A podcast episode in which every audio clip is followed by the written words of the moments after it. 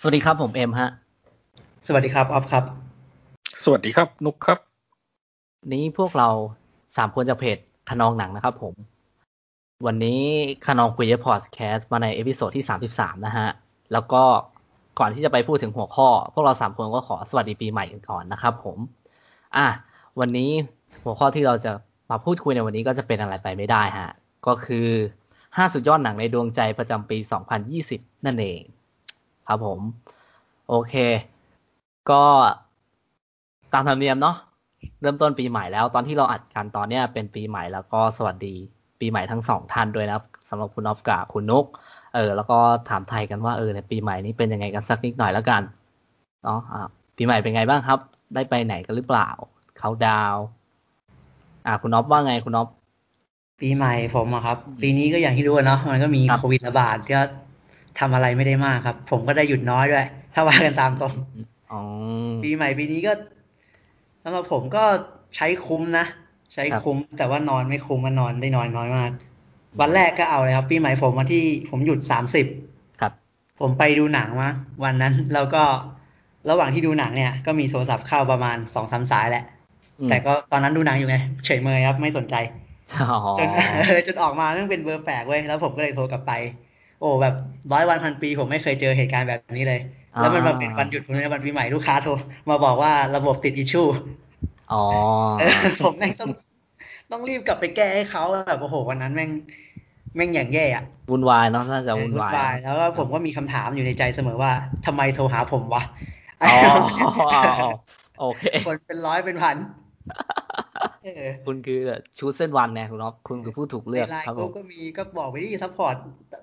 ว่างๆเต็มไปหมดโทรหาผมเฉยเลยก็ไปแก้นะมองในแง่ดีก็คือเขาอาจจะมองว่าคุณไว้ใจได้ที่สุดละมั้งสำหรับผมนะผมถามเขาอยู่ว่าแบบโทรหาซีเนียร์หรือยังอะไรเงี้ยเขาบอกว่าคุยกับผมง่ายสุดอะไรแบบนี้โอเคผมก็เลยแบบต้องรีบมาทำทั้งนั้นที่ผมแบบมีโปรแกรมทำอย่างอื่นต่อด้วยนะวันนั้นนะก็ต้องรีบกลับมาแก้ให้เขาแบบโอ้โหแล้วผมก็แบบผมก็ไปปาร์ตี้บ้านเพื่อนอย่างเงี้ยครับผมก็ต้องยกคอมไปด้วยเผื่อแม่งมีปัญหาอีกนี่มันคุณเป็นเรื่องฟรีแลนซ์เลยคือแม่งลำบากมากคือแม่งลำบากมากคือแบบไปด้วยความระแวงแล้ววันนั้นนะต้องหยิบโน้ตบุ๊กไปด้วยดีนะถือโน้ตบุ๊กมาจากบริษัทแต่ก็นับว่าเป็นปีที่โอเคไหมสำหรับคุณน็อปที่ผ่านมาปีที่โอเคไหมครับถ้านับตั้งแต่ต้นปีปีนี้โตขึ้นเยอะครับในหลายๆด้านแล้วก็เจอสิ่งที่เราไม่เคยเจอมาก่อนอย่างเช่นแบบโควิดอย่างเงี้ยโรงหนังปิดนี่คือผมไม่เคยเจอแล้วผมไม่คิดว่าจะมีด้วยเหตุการณ์แบบเนี้ยอะไรเงี้ยก็เจออะไรที่แบบเหนือการควบคุมไปเยอะครับผมแต่ก็ทำให้เราเรียนรู้เยอะเติบโตเยอะใช่ปีนี้ก็เป็นปีที่ผมที่จริงปี2020ที่ผ่านมาเป็นปีที่ผมตั้งเป้าหมายว่าผมจะดูหนังให้เยอะกว่าปี2019นะเราเป้าหมายสำเร็จไหมฮะปีนี้ครับดูไม่แน่ใจว่าสำเร็จไหมดูไม่รู้เยอะหรือเปล่าพันกว่าเรื่องโอ้โหล้อเล่นครับไม่ถึงร้อยโอเคไม่ถึงร้อยหรอกผมว่าเยอะอยู่นะผมว่าคุณน่าจะเยอะเพราะว่าเห็นตั้งแต่ปีที่แล้วจำได้ที่คุยกันมาเราก็จะคุยกันเรื่องอะไรนะ M Pass หรือว่าอะไรนะที่คุณสมัครไว้ทีนี้มี M Pass ก็คิดว่าน่าจะดูเยอะแล้วครับแต่ไม่แน่ใจว่าเยอะกว่าปีที่แล้วหรือเปล่าแต่ว่าไปหนักสตรีมมิ่งปีนี้ดูสตรีมมิ่งเยอะกว่าปีที่แล้วแน่นอนครับผมก็ประมาณนั้นปีใหม่ผมก็จะประมาณเนี้ยครับคุณนุกว่าไงคุณนุกของผมก็ไม่ได้มีอะไรพิเศษวันช่วงปีใหม่ก็เหมือนกับวันธรรมดาวันหนึ่งครับตอนเขาดาวก็ยืนสูดอากาศอยู่หลังบ้านคนเดียวก็ไม่ได้มีอะไรพิเศษ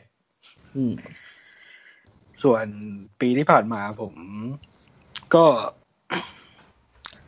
รู้สึกว่าเป็นปีที่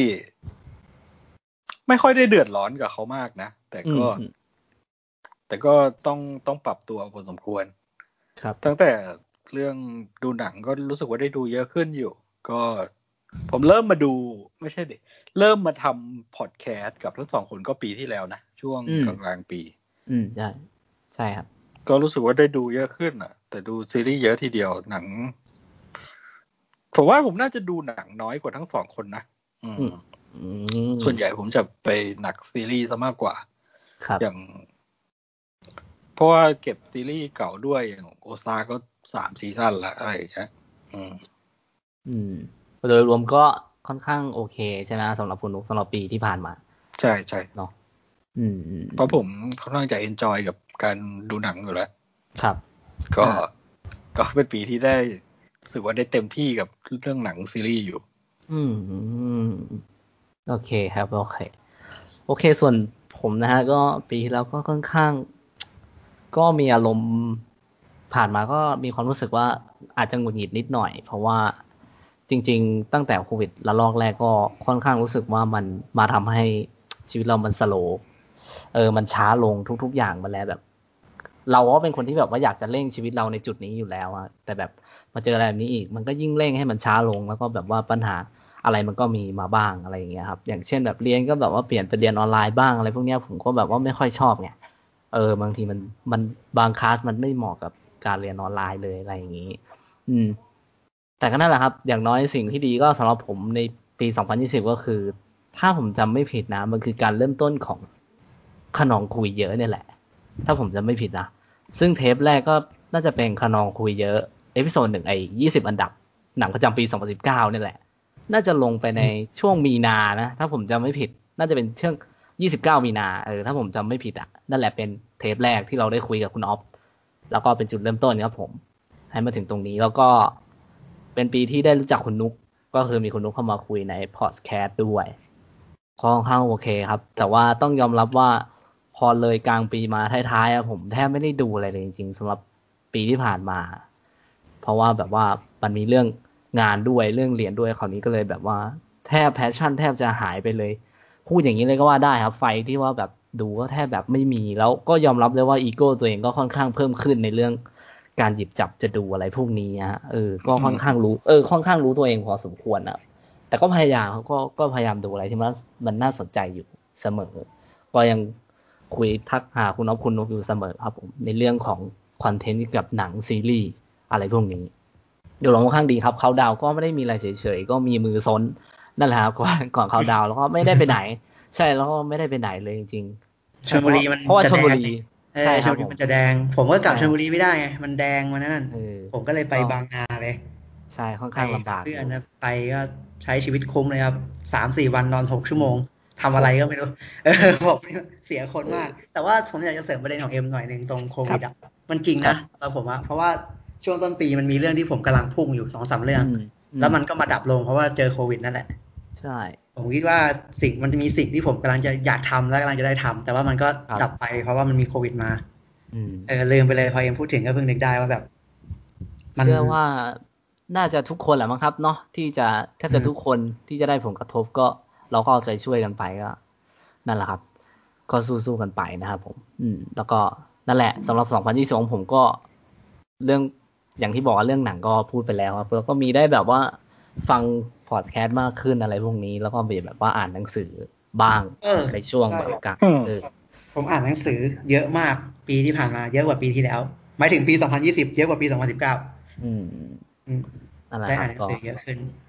ประมาณนั้นก็มีแบบว่าได้ทำแปลงกาแฟด้วยบลาบลาบลาครับแต่ว่าตอนนี้ก็ยังโฟกัสแค่เรียนอยู่ครับผมประมาณนั้นนะสำหรับปี2020ของผมโอเคมีอะไรแบบมีใครอยากจะเสริมไหมครับสำหรับเรื่องนี้เรื่องเอ็มพูดถึงพอดแคสต์ขึ้นมาถ้าผมได้มาทำพอดแคสต์แล้วผมก็ต้องไปเช็คประวัติว่าไปดูว่าตลาดเป็นไงบ้างว่าคนดูเยอะไหมคนดูคนฟังเป็นสายไหนอะไรเงี้ยก็รู้สึกว่าได้รู้จักพอดแคสต์หนังเพิ่มขึ้นเยอะเลยบางไปเจอบางจ้องที่เป็นรู้สึกว่าชอบได้ฟังประจำก็มีเพิ่มขึ้นมาด้วยผมว่าสำหรับคนฟังเราอ่ะ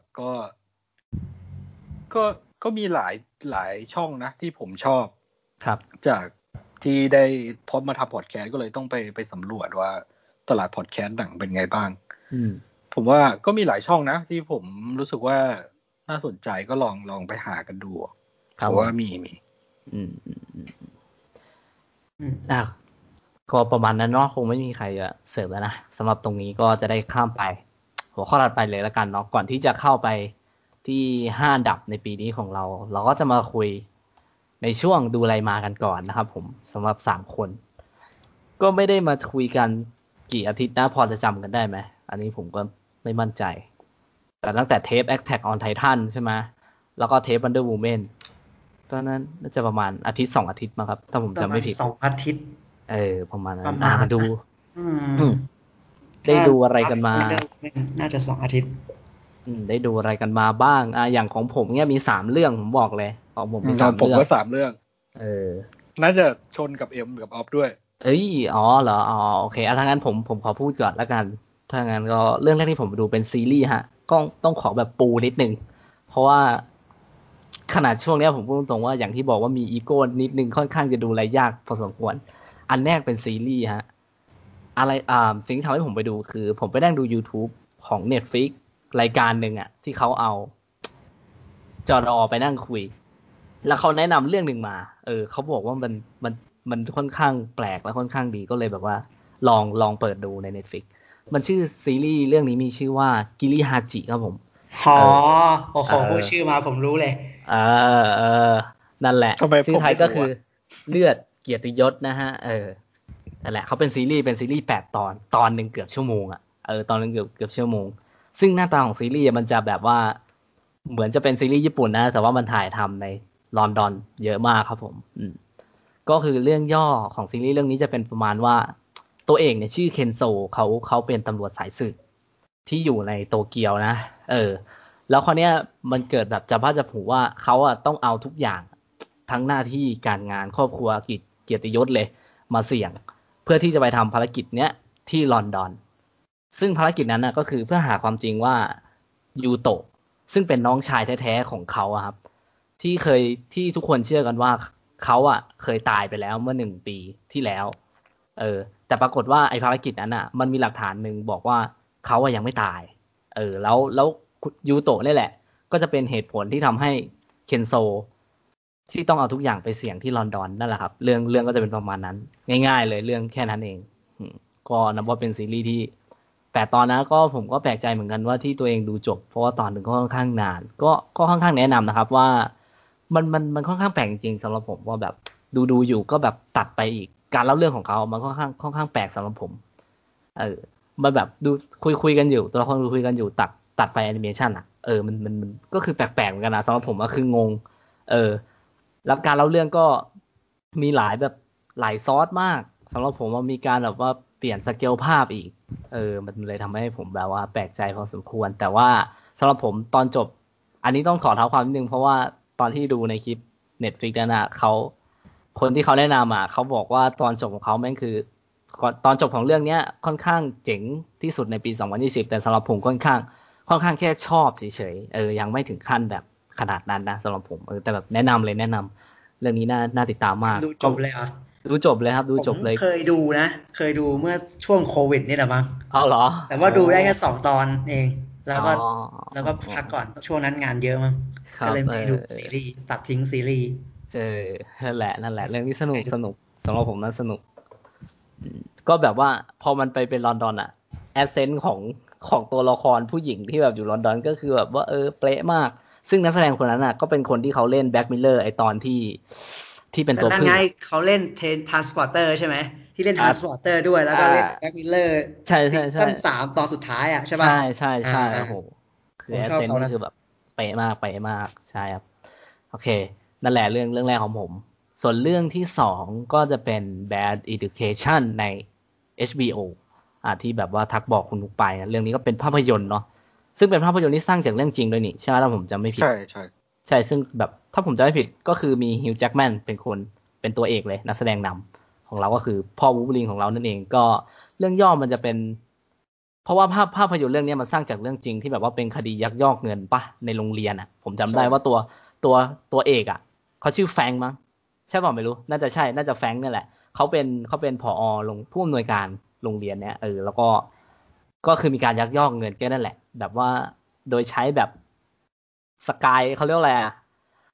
สกายวอล์กอ่ะมันเหมือนเป็นโปรเจกต์ของเขามาบังหน้าแล้วเขาก็ยักยอกเงินกันแล้วคราวนี้ก็มีวัยรุ่นคนหนึ่งอ่ะซึ่งเขาเป็นแบบอารมณ์เหมือนว่าหัวใจแบบนักข่าวหน่อยอ่ะนึกออกไหมเขาก็ตามสืบไว้แล้วรู้สึกว่าแบบเฮ้ยเอกสารเนี่ยมันแปลกๆเงินที่เอามาเนี่ยมันเอาไปใช้อะไรนะเอาไปกินเงินเบิกเข้ามาเท่านี้ทำไมเอาไปกินขนาดนั้นอะไรอย่างเงี้ยก็คุ้นๆแบบเหมือนเป็นการคอร์รัปชันหรือเปล่าเขาก็เลยแบบว่าสืบแล้วก็นั่นแหละครับเป็นเรื่องเป็นราวขึ้นมาต้องบอกว่าเรื่องนี้สร้างจากเรื่องจริงด้วยเลยสำหรับผมก็ค่อนข้างแบบ ค่อนข้างชอบเพราะว่าชอบหนึ่งส่วนที่ชอบเลยก็คือฮิวจ์แจ็คแมนนี่ค่อนข้างแสดงดีมากผมรู้สึกว่าหลงเสน่ห์เขามากทุกครั้งที่มีซีนของเขาก็คือค่อนข้างดีแล้วก็ได้รับรู้ว่าเขาแบบค่อนข้างแก่แล้วจริงๆนะสำหรับผมก็ค่อนข้างแก่แล้วจริงๆก็ค่อนข้างเชียร์สำหรับเรื่องนี้ถ้าใครที่ยังไม่เคยดูเนาะก็ค่อนข้างสนุกมากก็ผมเสริมเลยเพราะผมก็ดูมาเรื่องนี้ผมว่าเป็นหนังที่ค่อนข้างจะสำหรับผมรู้สึกว่าค่อนข้างเกือบจะผิดหวังแล้วกันแต่ถามว่าดีไหมเป็นหนังดีนะมันล่าสุดก็คือเขาเพิ่งชนะเอมมี่สาขาหนังทีวียอดเยี่ยมก็คือเพิ่งได้รางวัลมาเนื้อเรื่องอ่ะผมว่ามันค่อนข้างจะออกเป็นประมาณว่า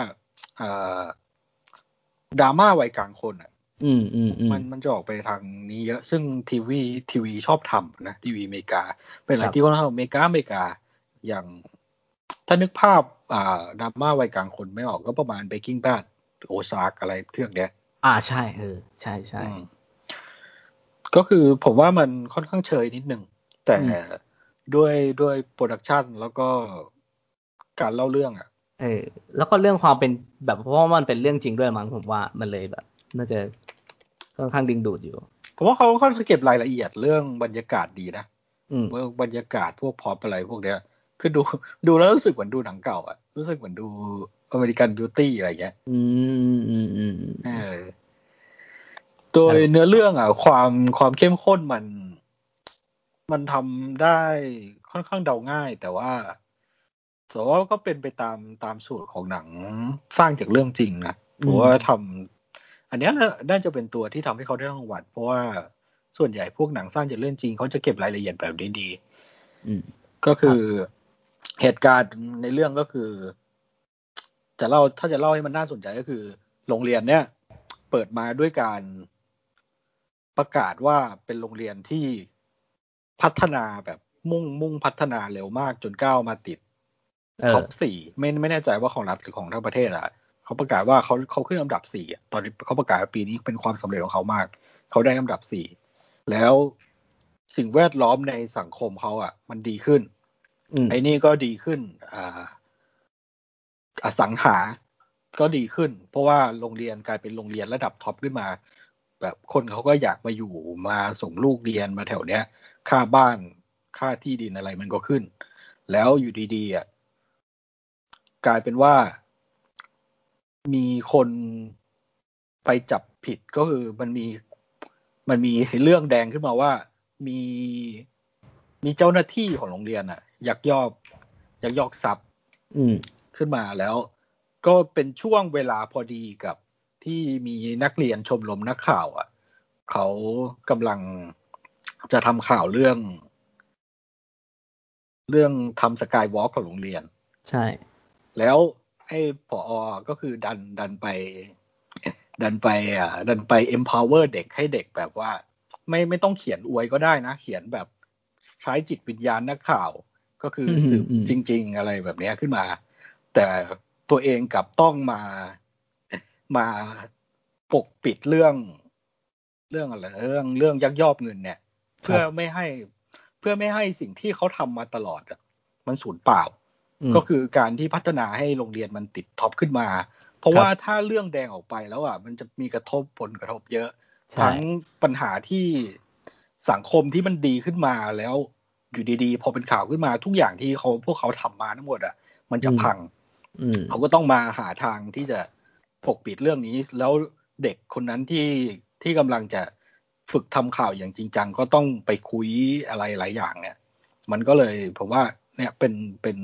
สตอรี่ที่เขียนมาดีที่เป็นจุดแข็งของเขาใช่ใช่ใช่นั่นแหละครับอย่างที่คุณนุกว่าเนาะว่าแบบว่ามันเป็นเรื่องจริงก็แหละที่เรามาครับแล้วก็ถ้าใครสนใจอยากดูเนาะก็ดูได้ที่ HBO Go นะใช่ไหมใช่ครับมันก็เป็นเรื่อง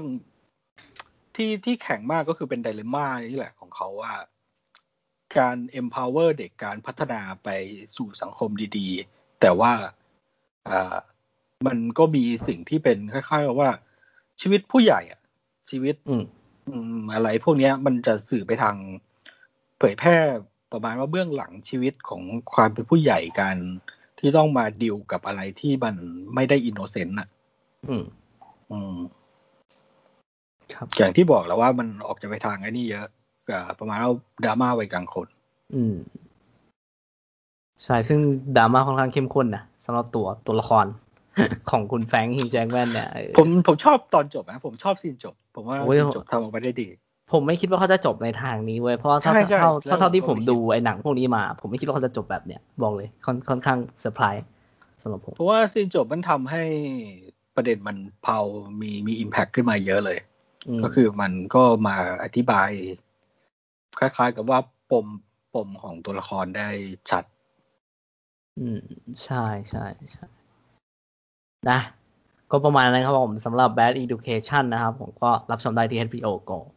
นะแล้วก็ของผมอีกเรื่องนึงเรื่องสุดท้ายฮะก็ดูใน HBO Go เหมือนกันเป็นหนังครับหนังเก่าแล้วซึ่งมีชื่อว่า Rain Man ฮะหนังปี1988ไม่รู้เคยดูกันเปล่าหนังเก่าที่ทอมครูซเป็นคนเล่นไม่รู้นะว่าคุ้นกันไหมไม่เคยนะครับอ๋อไม่เคยซึ่งเรื่องนี้ได้ Best Picture เลยนะในปีของเขาผมก็เพิ่งรู้เหมือนกันก็เลยแบบว่าลองดูซึ่งมันเป็นหนังดราม่าฮะเรื่องย่อก็อารมณ์ประมาณว่าแบบตัวชาลีอ่ะซึ่งนำแสดงโดยทอมครูซใช่ไหมก็อยู่มาวันนึงอ่ะพ่อของเขาอ่ะเสียลงแล้วคนนี้ก็เหมือนมีการเปิดพินัยกรรมอ่ะเหมือนอารมณ์มอบมรดกอะไรอย่างเงี้ยฮะซึ่งเขาก็คงคิดว่าคือกูนี่แหละเป็นลูกชายคนเดียวก็คงจะได้มรดกแหละแต่ปรากฏว่ามรดกที่เขาได้มันปรากฏว่ามันเป็นแค่รถคันเดียวของพ่อแล้วสินทรัพย์ทั้งหมดโอนไปให้กับใครก็ไม่รู้ที่อยู่ในโรงพยาบาลจิตเวชนะฮะซึ่งพอเขาไปตามสืบดูก็พบกับว่าคนนั้นน่ะก็เป็นพี่ชายของเขาแล้วเขาก็เพิ่งได้รับรู้ว่าตัวเองมีพี่ชายแท้ๆด้วยแต่ว่าพี่ชายคนนั้นน่ะเป็นเหมือนว่าเป็นออทิสติกซึ่งคราวเนี้ยเหมือนอารมณ์แบบว่าตัวทอมครูซเนี่ยก็อารมณ์แบบว่าให้พยายามพาพี่ชายของเขาอ่ะหนีออกแล้วแบบว่าจับมาเรียกค่าถ่ายอ่ะเหมือนว่าแบบจะขยันขยอให้เซ็นได้เหมือนอารมณ์แบบว่าเขาอยากได้สินทรัพย์นั้นอะไรประมาณนี้แต่ว่าระหว่างทางอะครับมันก็จะทำให้เขาเหมือนอารมณ์แบบว่าตระหนักได้ว่าแบบว่าเนี่ยสิ่งที่เขาได้มามันในจุดเนี้ยที่เจอพี่ชายมันมีค่ายิ่งกว่าเงินเสียอีกหรือเปล่านั่นแหละครับก็จะเป็นเรื่องราวของเรนแมนก็ค่อนข้างแนะนำนะครับว่า Best Picture ออสการ์ในปีนั้นผมค่อนข้างชอบผมไม่รู้นะผมรู้สึกว่าผมค่อนข้างหลงเสน่ห์กับหนังเก่าๆเนี่ยมันอาจจะไม่มีอะไรมากหรอกปีไหนนะ88เหรอใช่เรนแมนถึง1988ครับผมครับค่อนข้างแนะนำถ้าใครที่ยังไม่เคยดูหนังเก่าทอมครูซตอนนั้นยังหล่ออยู่เลยแล้วคือในเรื่องอ่ะผมมองไงก็คือทอมครูซที่เราเห็นทุกวันนี้เพราะในเรื่องคือตัวไดอะล็อกของตัวละครมันจะมีความพูดมันจะเป็นการพูดที่มันฉับไวอ่ะแบบถ้าแปลเป็นไทยคือเฮ้ยมึงเข้าใจใช่ไหมที่มึงทำอย่างนี้เข้าใจนะเข้าใจแล้วคือผมมองย้อนไป Mission Impossible คือตัวละครที่ทอมครูซเล่นแทบทุกตัวแม่งจะเป็นตัวที่พูดแบบนั้นน่ะ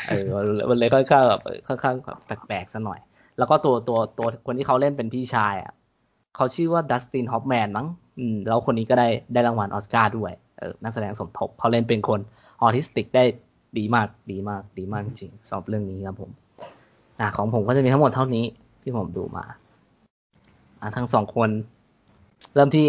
คุณนุ๊กแล้วกันนะไหนคุณนุ๊กบอกว่ามี3เรื่องหนังเก่าผมก็มีหนังเก่าไปเจอหนังเก่ามาเก่าแบบไม่คิดว่ามันเก่าขนาดนี้นะก็คือปี1968พอเดากันได้เป็นเรื่องอะไร19เลยนะ1968 what เรนแมนแบบเอ็มป่ะเนี่ยไม่ใช่ นั่นก็คือ2001A Space Odyssey ครับอ๋อ 2001 A Space Odyssey ผมไม่ได้ดูว่ะผมเห็นมันจะออกอย่าง Netflix ผมก็เลยดูนั่นแหละวันที่ 29 30วันไหนวันที่มันจะออกโอ้โหจะเล่าเรื่องย่อยังไงดี ออฟเคยดูใช่ไหมเคยดูครับเรื่องย่อเอาเป็นว่ามันมีเผ่าพันธุ์มนุษย์ตั้งแต่อดีตตั้งแต่ยังไม่เป็นมนุษย์ตั้งแต่ยังเพิ่งจะโฮโมเซเปียนเห็นปรากฏการณ์เหนือธรรมชาติอย่างหนึ่งก็คือมีแท่งคล้ายๆหินแต่มัน มันเรียบเนียนมากเป็นทรงสี่เหลี่ยมผืนผ้าก็คือแท่งที่มันเกิดขึ้นเมื่อปีปลายปีที่แล้วแหละใช่ๆโอเคอย่างนั้นแหละโอเคเก็ทครับอยู่ดีๆมันก็ไปโผล่อยู่ดีๆมันก็โผล่ขึ้นมาบนโลกแล้วก็ไปโผล่ในระบบสุริยะในดาวดวงอื่นในระบบสุริยะด้วยซึ่งไม่รู้ว่ามันคืออะไรมนุษย์ก็ไม่รู้ซึ่งมันไม่ใช่หินแบบหินตามธรรมชาติแน่ๆคือมันเรียบมันมีการตัดขอบที่แบบได้ดิเมนชันจากการสร้างขึ้นมาซะมากกว่าไม่ได้เกิดขึ้นเองตามธรรมชาติแน่นอนก็คือมนุษย์ไปค้นพบสิ่งนี้หนังมันก็จะเล่าตั้งแต่อดีตตั้งแต่ก่อนมีมนุษย์แล้วก็ช่วงเวลาตัดไปเป็นช่วงที่มนุษย์พัฒนาทางด้านอวกาศไปไกลพอสมควรมีสถานีอวกาศมีการเดินทางในอวกาศมีมีสถานีที่ประมาณว่ามีชุมชนมนุษย์อาศัยอยู่นอกโลกแล้วอ่ะก็ประมาณอยู่ในดวงจันทร์อะไรทำนองเนี้ยครับแต่ก็ไม่ได้ไกลจากถึงกับข้ามกาแล็กซี่นะก็ประมาณคล้ายๆกับยุคปัจจุบันอยู่แต่ก็ไปไกลกว่าปัจจุบันพอสมควรเนื้อเรื่องมีแค่นี้ซึ่งหนังมันก็ what the fuck มาก ก็ไม่รู้เหมือนกันว่ามันจะเล่าอะไรนี่คือโครงจริงๆก็คือการค้นพบอ็อบเจกต์เนี้ยก็คือวัตถุคล้ายหินแต่ว่าเรียบแล้วก็ตัดขอบอย่างพิถีพิถันคล้ายกล่องเลยก็คือมันเรียบเหมือนกล่องเลยแล้วแต่ละครั้งที่มันโผล่มาเนี่ยโอ้โหหนังเรื่องนี้เป็นหนังที่เล่าด้วยภาพและเสียงอย่างจริงจังมากเป็นหนังที่มีองค์ประกอบภาพที่ปราณีตมากแล้วก็เสียงนี่ใส่เข้ามาได้อย่างคือเข้าใจเลยนะการที่เขาพูดว่าเสียงสำคัญกว่าภาพอ่ะคือเรื่องเนี้ยทำออกมาได้อย่างแบบภาพมันไม่รู้ยังไงอ่ะคือทุกอย่างดูโมเดิร์นนะเป็นวิชั่นความเป็นอนาคตของสมัยโน้นแหละแต่ว่ายังดูแล้วรู้สึกยังดูเป็นอนาคตเลยอ่ะถ้าดูตอนเนี้ยคือทุกอย่างเป็นดีไซน์อย่างโมเดิร์นแต่ว่าเป็นความใส่ซาวเข้ามาให้ที่ทุกอย่างมันดูเป็นสยองขวัญได้อ่ะไม่รู้เขาทำไงเหมือนกันคือมันเป็นหนังที่หลอนพอสมควรอ่ะหลอนด้วยเสียงภาพนี่คือทุกอย่างนี่วางองค์ประกอบสมมาตรมากหลอนอย่างสมมาตรหลอนอย่างสมมาตรโอเคเก็ทเป็นหนังที่ค่อนข้าง what the fuck นะใครๆก็บอกว่าไม่รู้ว่ามันคืออะไรออฟลองช่วยเสริมหน่อยดิว่าออฟรู้สึกยังไงโอ้ออฟดูนานแล้วออฟดูนานมากแล้วตอนออฟดูอ่ะออฟยังเข้าใจเลยว่ามันคือหนังปี2001จริงๆอ่ะใช่คือไม่คิดว่ามันจะเก่าขนาดนี้นะหนังมันจะพยายามถ่ายทอดวิชั่นว่าอนาคตเทคโนโลยีจะเป็นแบบไหนแล้วก็มีการตั้งคำถามถึงองค์ความรู้ที่เรามีที่เราได้รับมาด้วยที่เราได้เรียนรู้ว่าการที่เราหนังมันจะสื่อทำนองว่าทุกครั้งที่มนุษย์เผ่าพันธุ์เราได้เห็นกับอ็อบเจกต์สิ่งนี้เราจะมีวิวัฒนาการที่แบบก้าวกระโดดแล้วก็รู้สึกว่าเราได้องค์ความรู้หรือมีสิ่งภูมิเป็นคล้ายๆว่าได้ภูมิปัญญาเพิ่มหรืออะไรไม่รู้อะแต่ว่ามันไม่ได้ชัดเจนเบอร์นั้นอะหนังจะตั้งคำถามกับองค์ความรู้และการพัฒนาของมนุษย์อะแล้วก็พยายามจะแสดงวิชั่นการมองอนาคตด้วยเทคโนโลยีว่ามันน่าจะเป็นไปในทางไหนแล้วก็ปัญหาแล้วก็สิ่งที่มนุษย์จะสร้างในอนาคตอะไรทำนองเนี้ยซึ่งก็ไม่แน่ใจว่ามันเป็นสิ่งที่มนุษย์สร้างหรือว่าไอ้อ็อบเจกต์ตัวนั้นอ่ะไอ้วัตถุก้อนกล่องดำๆกล่องนั้นอ่ะจะมีผลกับเราแค่ไหนซึ่งหนังไม่ได้มีอะไรชัดเจนเลยเป็นหนังที่ปลายเปิดทั้งเรื่องมันจะอารมณ์แบบประมาณว่าทุกๆครั้งที่เกิดเหตุการณ์อะไรอ่ะมนุษย์จะวิวัฒนาการเสมอถ้าประมาณนั้นอ่ะคือแบบ สมราคาสแตนลีย์คูบิกอะตอนผมดูก็ตอนนั้นน่าจะประมาณ 2,000 กว่า 2,010 มั้งม.3 ม.4 ประมาณนั้นนะก็ยังเข้าใจว่ามันคือหนังปี 2001 จริงๆนะตอนดูครั้งแรกอะผมเพิ่งมาเปิดดูใน IMDb เพิ่งรู้ว่าปี 68 ผมว่าไม่น่าจะเก่าเบอร์นะผมคิดว่ามันน่าจะประมาณ95หรือ92อะไรทำนองเนี้ยเพราะผมเคยได้ยินว่ามันไม่ใช่หนังปี 2001 ใช่มันไม่ใช่หนัง2001แล้วมันก็เป็นหนังที่สายอยากสื่อสายอยากรู้อ่ะมันเป็นหนังไซไฟที่ผมรู้สึกว่าสายความรู้อ่ะต้องมาดูอ่ะต้องมาดูแล้วต้องมาตีความกันนะผมก็พูดได้เลยแบบหลายๆคนเขาก็ยกให้เป็นหนังไซไฟให้ดีที่สุดนะสำหรับ A Space Odyssey เนี่ยซึ่งผมว่าไม่ผิดนะถ้าเขาจะดูเพราะว่าความด้วยความไซไฟด้วยความอะไรคุณสิ่งที่คุณเหนือธรรมชาติสิ่งที่คุณอยากรู้อะไรแบบนี้มาสืบมาดูมาวิเคราะห์กันอย่างเงี้ยที่จริงถ้าอยากคุยได้นะผมว่ารู้สึกว่ามันก็เป็นหนังที่คุยสนุกอ่ะไม่ใช่หนังที่จะเอนจอยนะผมบอกไว้ก่อนไม่ใช่หนังที่แบบว่าที่จะดูเพื่อความเอนจอยนะคือหนังหนึ่งสิ่งที่พิเศษอีกอย่างนึงอ่ะมันดีตรงแบบว่าเพราะว่าวิธีงานสร้างเขาโปรดักชั่นเขาโหดทำได้ยังไงไม่รู้ในฉากในยุคนั้นอะอะไรแบบเนี้ยลองไปหาเรื่องหลังดูครับรู้สึกว่าวิธีงานสร้างเขาโหดมากสมัยนั้นยังวิชวลเอฟเฟคน่าจะยังไม่ทรงพลังแบบเนี้ยแต่ว่าเขาก็ทำฉากยากๆออกมาได้ดีคือภาพกับเสียงสุดยอดแล้วบรรยากาศที่ถ่ายทอดคือความหลอนจะเยอะหลอนกับการโชว์วิสัยทัศน์การมองอนาคตของมนุษย์การมองการแสดงวิชั่นถึงสิ่งที่อนาคตมันอาจจะเป็นแล้วก็คือไม่รู้มันไปด้วยกันได้ยังไงนะคือเขาพยายามจะโชว์ว่าอนาคตความทันสมัยของเทคโนโลยีมันจะเป็นแบบนี้แต่ก็ใส่ซาวแบบหลอนๆกับดูโมเดิร์นแล้วก็หลอนแล้วก็โมเดิร์นไม่รู้มันมาด้วยกันได้ยังไงเอาเรื่องเรื่องนี้คือผมก็ไม่เคยดูนะผมแต่แบบได้ยินชื่อเสียงมาแบบมากมายเหลือเกินนะแต่ก็ยังไม่ได้มีโอกาสได้ดูจริงๆแล้วคือมันอยู่ใน Netflix ใช่ไหมคุณนุกน่าจะมีแล้วผมไปเจอนี่ด้วยผมดูซับไทยอ่ะผมไปเจอเขาแปลผิดมาด้วยก็จึ๊กขึ้นมาเลยอ่ะมันจะประมาณเกือบจะเข้าองค์สุดท้ายอ่ะองค์3อ่ะช่วงกำลังจะเข้าองค์3ของเรื่องอ่ะผมรู้สึกว่าอันนี้ไม่น่าพลาดนะแต่ Netflix ก็เห็นว่าแปลผิดผมก็จึ๊กขึ้นมาเลยว่าโอ้โหที่กูดูมาทั้งหมดเนี่ยมีจุดไหนแปลผิดอีกเปล่าวะคือด้วยความไว้ใจอ่ะก็ถ้ากลับเข้า Netflix มาอีกก็หรือสตรีมมิ่งเจ้าไหนจะเอาไปลงก็ไปเช็คดูหน่อยนะว่ามีแปลผิดหรือเปล่า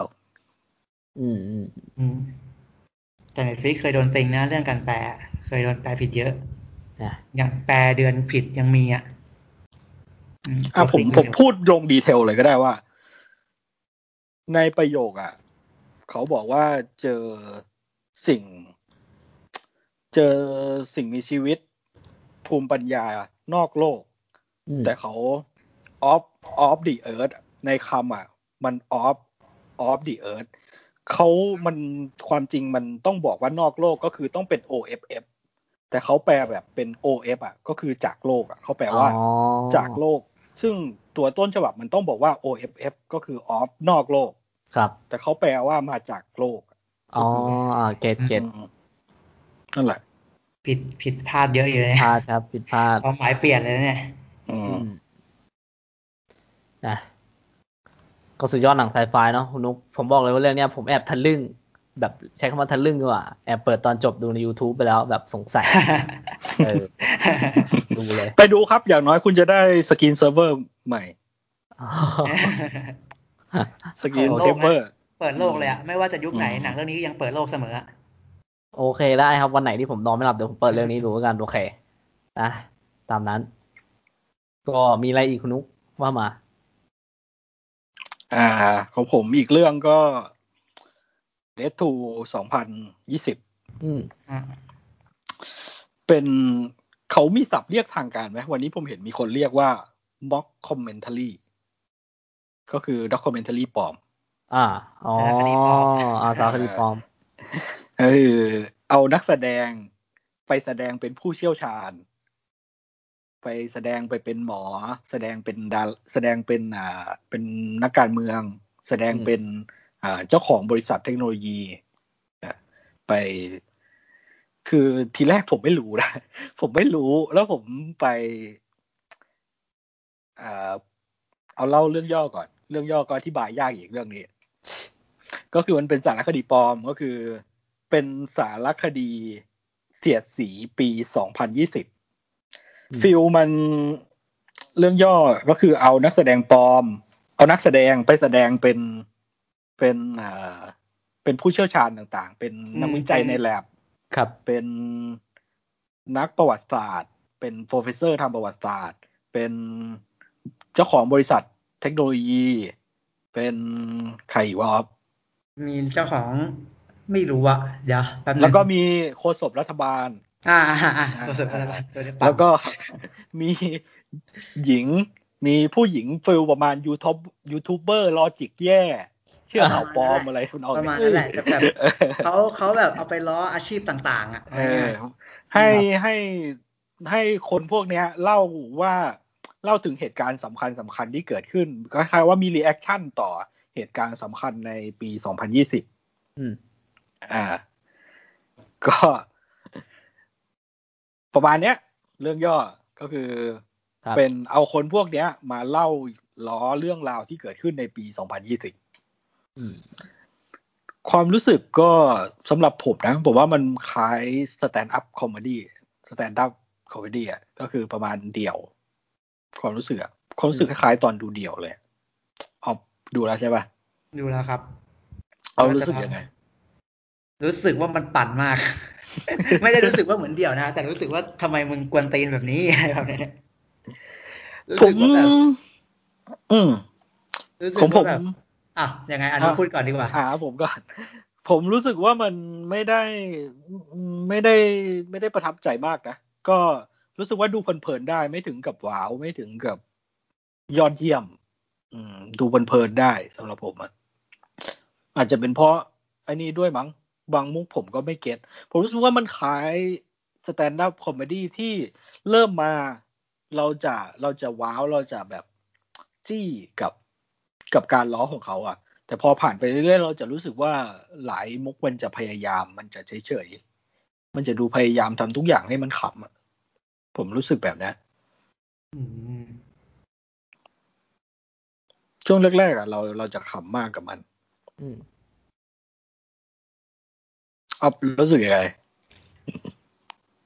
แรกๆก็เหมือนของนกแล้วมันจะขำคือบางอย่างผมก็ไม่เก็ตอะผมรู้สึกว่ามันต้องรู้เรื่องราวในอเมริกาเยอะเหมือนกันพอสมควรถ้าแบบจะเก็ตทุกเรื่องที่เขาเล่าอะแต่ผมสนุกนะผมเอนจอยเพราะมันล้อบางอันผมก็รู้แล้วผมก็ฮาดีมันก็ไปเรื่อยๆครับผมว่ามันปั่นดีแล้วผมอยากให้เขาทำแบบเนี้ยทุกปีสิ่งที่ผมคิดนะตอนดูจบอะอย่างน้อยแบบมีทุกปีเหอะอะไรเงี้ยอยากดูอะไรแบบเนี้ยเพราะว่าแก๊งแบล็กมิลเลอร์มันเป็นทีมงานแบล็กมิลเลอร์ทำนะครับไออันเนี้ยผมรู้สึกว่าแก๊งเรื่องมันปั่นดีที่เอาเงี้ยแล้วผมได้เห็นฮิวแกนได้เห็นโซเยลแจ็คสันได้เห็นลิซ่าคูโดมาทำอะไรแบบนี้แม่งตลกอะสำหรับผมอะก็เพลินๆนะไม่ได้ยอดเยี่ยมมากอะไรแต่ว่ามันเพลินอะมันเหมือนกับแบบมันเหมือนรวมเพื่อนอะรวมเพื่อนที่ทำงานตามสาขาอาชีพต่างๆแล้วก็มาเมาส์กันว่าปีนี้ทุกคนชิบหายกันขนาดไหนอะไรแบบนี้แล้วก็แล้วก็ด่าคนนู้นด่าคนนี้อะไรแบบนี้ไปทั่วอะไรแบบนี้แล้วมันมาแบบไม่ค่อยมีเรื่องมีราวมาถึงก็ใส่อะผมรู้สึกว่ามันไม่น่าเบื่อสำหรับผมนะแล้วผมชอบว่าแบบมันเวลามันทุกคนมันจะมีคำคมของทุกคนอะทุกคนมันจะมีซีนของทุกคนคำคมด่าเจ็บๆเร็วๆหน่อยอะไรอย่างเงี้ยฮาหน่อยก็เลยรู้สึกว่าเอนจอยครับมันเหมือนกับเป็นการสรุปปี2020ในแบบของเขาอะเอามาล้อนู่นล้อนี่ดูจบแล้วความคิดแรกก็คืออยากให้มี2021ด้วยอะไรแบบนี้เผื่อ2021มันเลวร้ายกว่าเงี้ยก็เอามาล้อต่ออะไรแบบเนี้ยก็ผมสำหรับผมก็เพลินๆนะใครที่แบบติดตามข่าวการเมืองหรือติดตามอเมริกาหรือติดตามว่าโลกเราวิ่งไปยังไงอะไรแบบเนี้ยดูอาจจะเก็ตเยอะกว่าผมก็ได้นะอาจจะรู้สึกสนุกกว่าก็ได้คือผมมีแค่พาร์ทประธานาธิบดีนะที่ผมรู้สึกว่าผมเก็ตน้อยที่เหลือผมว่าผมตามทันอยู่มันไม่ดูยากนะมันไม่ดูยากไม่ได้ยากแต่ผมก็รู้สึกว่าหลังๆมันเริ่มพยายามอ่ะ เรื่องหลังมันพอเราเริ่มชินนะเราเริ่มชินกับวิธีการปล่อยมุกของเขาอ่ะผมก็รู้สึกว่ามันไม่ค่อยว้าวอ่ะช่วงหลังมันเดิมๆไงมันเดิมๆตลอดทั้งเรื่องไงอยู่ที่ว่าใครจะปล่อยมาเด็ดมากกว่ากันอะไรแบบนี้โดยรวมอ่ะผมว่าแนะนำให้ดูคือมีซับไทยใช่ไหมมีครับมีซับไทยตอนผมดูอ่ะผมเช็คแล้วเช็คอีกนะผมเช็คผมดูในมือถือผมก็เช็คว่าปิด VPN แล้วเข้าไปดูใน Netflix อ่ะมันขึ้นว่า Netflix Top 10 Thailand มั้ยว่าเป็นประเทศไทยมั้ยเพราะว่าผมกดดูรอบแรกมันไม่ขึ้นซับไทยผมก็เลยไปเช็คว่าปิด VPN แล้วขึ้นเป็น Top 10 Thailand มั้ยใน Netflix แล้วก็ผมก็ไปเข้า fast.com ด้วยนะผมเช็คใน fast.com ด้วยว่าเซอร์วิสของ Netflix จะเห็นว่าผมมาจากประเทศไทยมั้ยมันก็ขึ้นว่า IP ผมมาจากประเทศไทยแต่ผมไม่เห็นซับไทยเวรกรรมต้องมีซับไทยไม่งั้นผมคงไม่ดูผมคงไม่ได้ดูนะก็เลยไปดูซับเองไปครับโอเคโอเคเรื่องที่2เนาะของคุณนุ๊กแล้วก็คุณนุ๊กมีอีกเรื่องใช่ไหมเรื่องอะไรครับแบดไงของผมน่าจะหมดละน่าจะหมดละ3เรื่องกับ Bad Education โทษทีโอเคคราวนี้ก็มาในฝั่งของคุณอ๊อฟดีกว่าคนนี้ว่าไงของผมก็จะไปดูหนังโรงมาก็มีผมจำไม่ได้ว่าเดี๋ยวผมคงอาจจะไม่เรียมทางไลน์นะก็เรื่องแรกก็เป็นโซครับผมเป็นโซแอนิเมชั่นตัวแทนจากพิกซ่าก็อย่างที่เขาว่ากันเนาะถ้าคนน่าจะเห็นกระแสแหละว่ามันก็สนุกดีครับมันก็มีประเด็นที่ดีมันเล่าเรื่องของโจการ์เนอร์ครูดนตรีคนหนึ่งครับผมที่ใฝ่ฝันอยากจะไปเล่นให้กับวงแจ๊สชื่อดังขึ้นเวทีออกคอนเสิร์ตเหมือนทัวร์คอนเสิร์ตอะไรแบบนี้ครับผมก็ทำเหมือนกับรักแจ๊สมากตั้งแต่เด็กแล้วก็พยายามเอาตัวเองไปถึงจุดนั้นอ่ะตั้งแต่ตอนเด็กน้อยจนตัวเองอยู่ในวัยกลางคนแล้วตอนนี้ครับผมก็ยังแบบไปไม่ถึงสิ่งนั้นสักทีแต่ว่าวันหนึ่งเขามีโอกาสได้ไปออดิชั่นให้กับวงโดโรธีพาเมอร์อะไรสักอย่างก็เป็นเหมือนกับเป็นวงชื่อดังของเมืองเอาง่ายๆครับผมแล้วก็มีโอกาสได้ออดิชั่นแต่ว่าก็เกิดเหตุการณ์ไม่คาดฝันเมื่อเขาเกิดอุบัติเหตุครับผมแล้วทำให้เขาวิญญาณของเขาหลุดไปสู่โลกก่อนเกิดใช่ไหมโลกก่อนเกิดอ๋อไม่ใช่โลกหลังความตายใช่ไหมเป็นไม่ใช่เขาโกงที่จริงเขาก็ต้องไปโลกหลังความตายแต่เขาว่าหนีไปเจอโลกก่อนเกิดทำให้เห็นว่าวิญญาณแต่ละดวงก่อนเกิดต้องผ่านกระบวนการอะไรมาบ้างอะไรแบบนี้ครับโอเคเก็ตครับประมาณนั้นแล้วเขาต้องหาทางกลับไปร่างเขาให้ได้เพื่อไปทำสิ่งที่เขาตั้งหน้าตั้งตารอมาทั้งชีวิตอะไรแบบนี้ครับเรื่องย่อก็จะประมาณนั้นก็เป็นพอขึ้นชื่อว่าเป็นดิสนีย์พิกซ่าเรามักจะไม่ผิดหวังเยอะแหละมันก็จะดีแหละสำหรับผมมันจะดีเสมอแหละอยู่ที่ว่ามันจะดีมากหรือดีน้อยแค่นั้นเองโซก็เล่าเรื่องของความฝันนะแล้วก็การมีชีวิตได้ผมว่าได้ดีนะผมรู้สึกว่านี่น่าจะเป็นเรื่องแรกๆเลยมั้งของดิสนีย์พิกซ่าที่ผมรู้สึกว่าผู้ใหญ่ควรจะดูมากกว่าเด็กอะผมรู้สึกว่าเด็กดูเด็กจะไม่ appreciate เท่าไหร่ผมรู้สึกว่านี่คือแอนิเมชันสำหรับคนที่ผ่านชีวิตมาระดับหนึ่งอ่ะ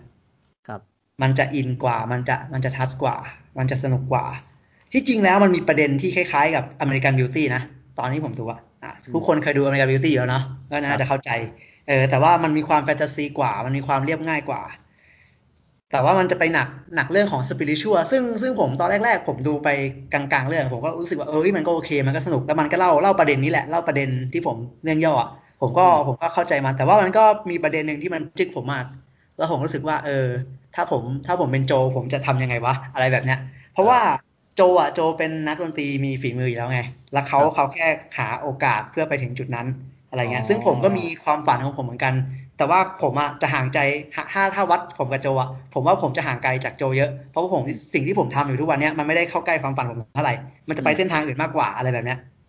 ผมยังมีความรู้สึกว่าแบบผมยังห่างไกลกับโจนะแล้วถ้าต้องเลือกอะไรแบบเนี้ยเลือกเส้นทางระหว่างความตายความฝันอะไรแบบเนี้ยมันจะเป็นยังไงซึ่งผมรู้สึกว่าประเด็นเนี้ยมันดีมากๆแล้วแบบถ้าเป็นสายพวกสปิริตชัวหน่อยๆก็จะรู้สึกว่าโหประเด็นนี้มันดีว่ะอะไรแบบเนี้ยถ้าเป็นพวกที่แบบไม่เชื่อว่าจะมีสิ่งใดทำให้ชีวิตพบกับความสุขอะไรเงี้ยก็จะอินเอียงไปทาง22หน่อยอะไรแบบเนี้ยมันก็จะมีประเด็นอะไรแบบนี้แหละประเด็นการใช้ชีวิตประเด็นถ้าเราเกิดมาแล้วเราไปไม่ถึงฝั่งฝันอะชีวิตเราจะไร้ความหมายหรือเปล่าอะไรแบบเนี้ยซึ่งสำหรับผมแล้วผมก็รู้สึกว่ามันดีครับมันก็เป็นความรู้สึกที่เหมือนกับเราดูอเมริกันบิวตี้แหละประมาณนั้นพอยต์มันคล้ายๆกัน ไม่เหมือนนะคล้ายๆกันเฉยๆประมาณนั้นแหละมันก็จะสุดยอดในแบบของมันอ่ะมันมีเรื่องราวหรือว่ามีประเด็นที่ดีแล้วมันน่าคบคิดต่อซึ่งก็ดีครับก็ใช่ผมรู้สึกว่ามันสนุกแล้วมันก็มีประเด็นที่ดีมันไม่ได้แบบชี้นำมากๆขนาดนั้นอ่ะแต่ว่าผมเข้าใจนะมันมีคนเขามีคนที่ไม่ชอบอยู่ที่ผมก็เข้าใจว่าทำไมเขาถึงไม่ชอบแล้วก็เข้าใจด้วยว่าเขาคิดอะไรเขาถึงมันถึงได้ออกมาเป็นแบบนั้นอะไรเงี้ยแต่ก็ต้องเข้าใจด้วยว่ามันแปะหน้าดิสนีย์พิกซาร์มันเลยเป็นแบบนั้นผมเข้าใจว่ามันเป็นพิกซาร์มันเลยออกมาเป็นแบบนั้นอะไรแบบเนี้ยก็โดยรวมว่าโซก็เป็นของดีส่งท้ายปีนะผมรู้สึกว่าเป็นอะไรที่ดีอะที่ควรได้ดูก่อนสิ้นปีนี้ก็ดีเพราะว่ามันปีนี้มันเป็นปีแห่งความโชคร้ายอะปีโลกร้ายอะเราไม่รู้ว่าชีวิตเราจะไปได้ไกลแค่ไหนอ่ะเราจะไปได้ถึงไหนอ่ะถ้าได้ดูอันนี้ผมรู้สึกว่าเราจะได้ตระหนักรู้อะไรบางอย่างในตัวเราเหมือนกันได้น่าสนใจว่ะคุณอ๊อฟแอนิเมชันนะวันพุธนี้คุณอ๊อฟพูดน่าสนใจดีวันพุธนี้ผมว่าน่าจะไปดูซะหน่อยทุกที่ไม่ค่อยดูแอนิเมชันอยู่แล้วคุณอ๊อฟก็น่าจะรู้คือโซก็มีสกอร์ที่เพราะมากนะเพลงแจ๊สในเรื่องเพราะมากเลยก็แนะนำมากสนุกดีครับผมสนุกดีผมรู้สึกว่าถ้าเป็นเด็กดูเอาความมันอ่ะผมว่าความมันน้อยกว่าหลายๆเรื่องที่ผ่านมานะของพิกซาร์แต่ว่ามันมีประเด็นที่ดีที่น่าเอามาคิดแล้วก็ผมว่าผู้ใหญ่จะดูสนุกกว่าเด็กด้วยซ้ำน่าสนใจประมาณนั้นใช่วันพุธเจอกันครับผม โอเคครับผมแล้วก็ผมก็ไปดูเรื่องอิโตะครับผมอิโตะหนังญี่ปุ่นนะที่สร้างจากเพลงชื่อเดียวกันเคยได้ยินกันไหมไม่ได้ยินหรออันนี้ผม ที่แสดงนำโดยพี่สุดะกับนานาโคมัสเสือคิดไม่ออกก็สุดะก็ไซโคนนะครับไซโคนมาร์ไรเดอร์จากมาร์ไรเดอร์ดับเบิลฟิลิปอะโอเคเกตครับฟิลิปส่วนนานาโคมัสเสือน่าจะคุ้นหน้าคุ้นตากันเพราะว่าหนังของนานาโคมัสเสือเข้าไทยเยอะพวก Tomorrow I Will Date Yesterday You อะไรอย่างเงี้ยนั่นแหละนางเอกนั่นก็มันเป็นเรื่องราวเล่าเรื่องย่อ ยังไงดีเรื่องราวของพระเอกชื่อเรนนางเอกชื่ออาโออิเกิดในปี1989ก็คือปีเริ่มต้นยุคเฮเซใช่ไหมมันคือปีเริ่มต้นยุคเฮเซแล้วปี2019เนี่ยมันก็จะไปจบยุคเฮเซใช่ป่ะมันจะเริ่มต้นยุคเรวะในปี2020มันเป็นเรื่องราวความรักตำนานความรักเหมือนกับตำนานความรักครั้งแรกแล้วว่าแล้วรักครั้งแรกอ่ะมันจะสามารถไปได้ไกลไปถึงรักสุดท้ายได้หรือเปล่าถ้าทั้งสองคนต้องแยกจากกันอะไรแบบนี้ครับผมมันเหมือนกับเอาชื่อเพลงมันมาจากชื่อเพลงอ่ะอิโตะเส้นได้แห่งรักอะไรสักอย่างแล้วก็มาทำเป็นหนังญี่ปุ่นก็เป็นวันเดียวกับที่ลูกค้าโทรมาบอกว่าติดอิชชูนั่นแหละไอเรื่องนี้แหละ ก็เป็นหนังรักญี่ปุ่นที่ก็เหมือนกับสไตล์ไม่ได้แตกต่างจากหนังรักญี่ปุ่นที่ผมเคยดูมาเท่าไหร่แต่ว่าถามว่าสนุกไหมก็สนุกครับดีเรื่องหนึ่งพอเราดูหนังเยอะๆอะผมมันจะนิสัยเสียช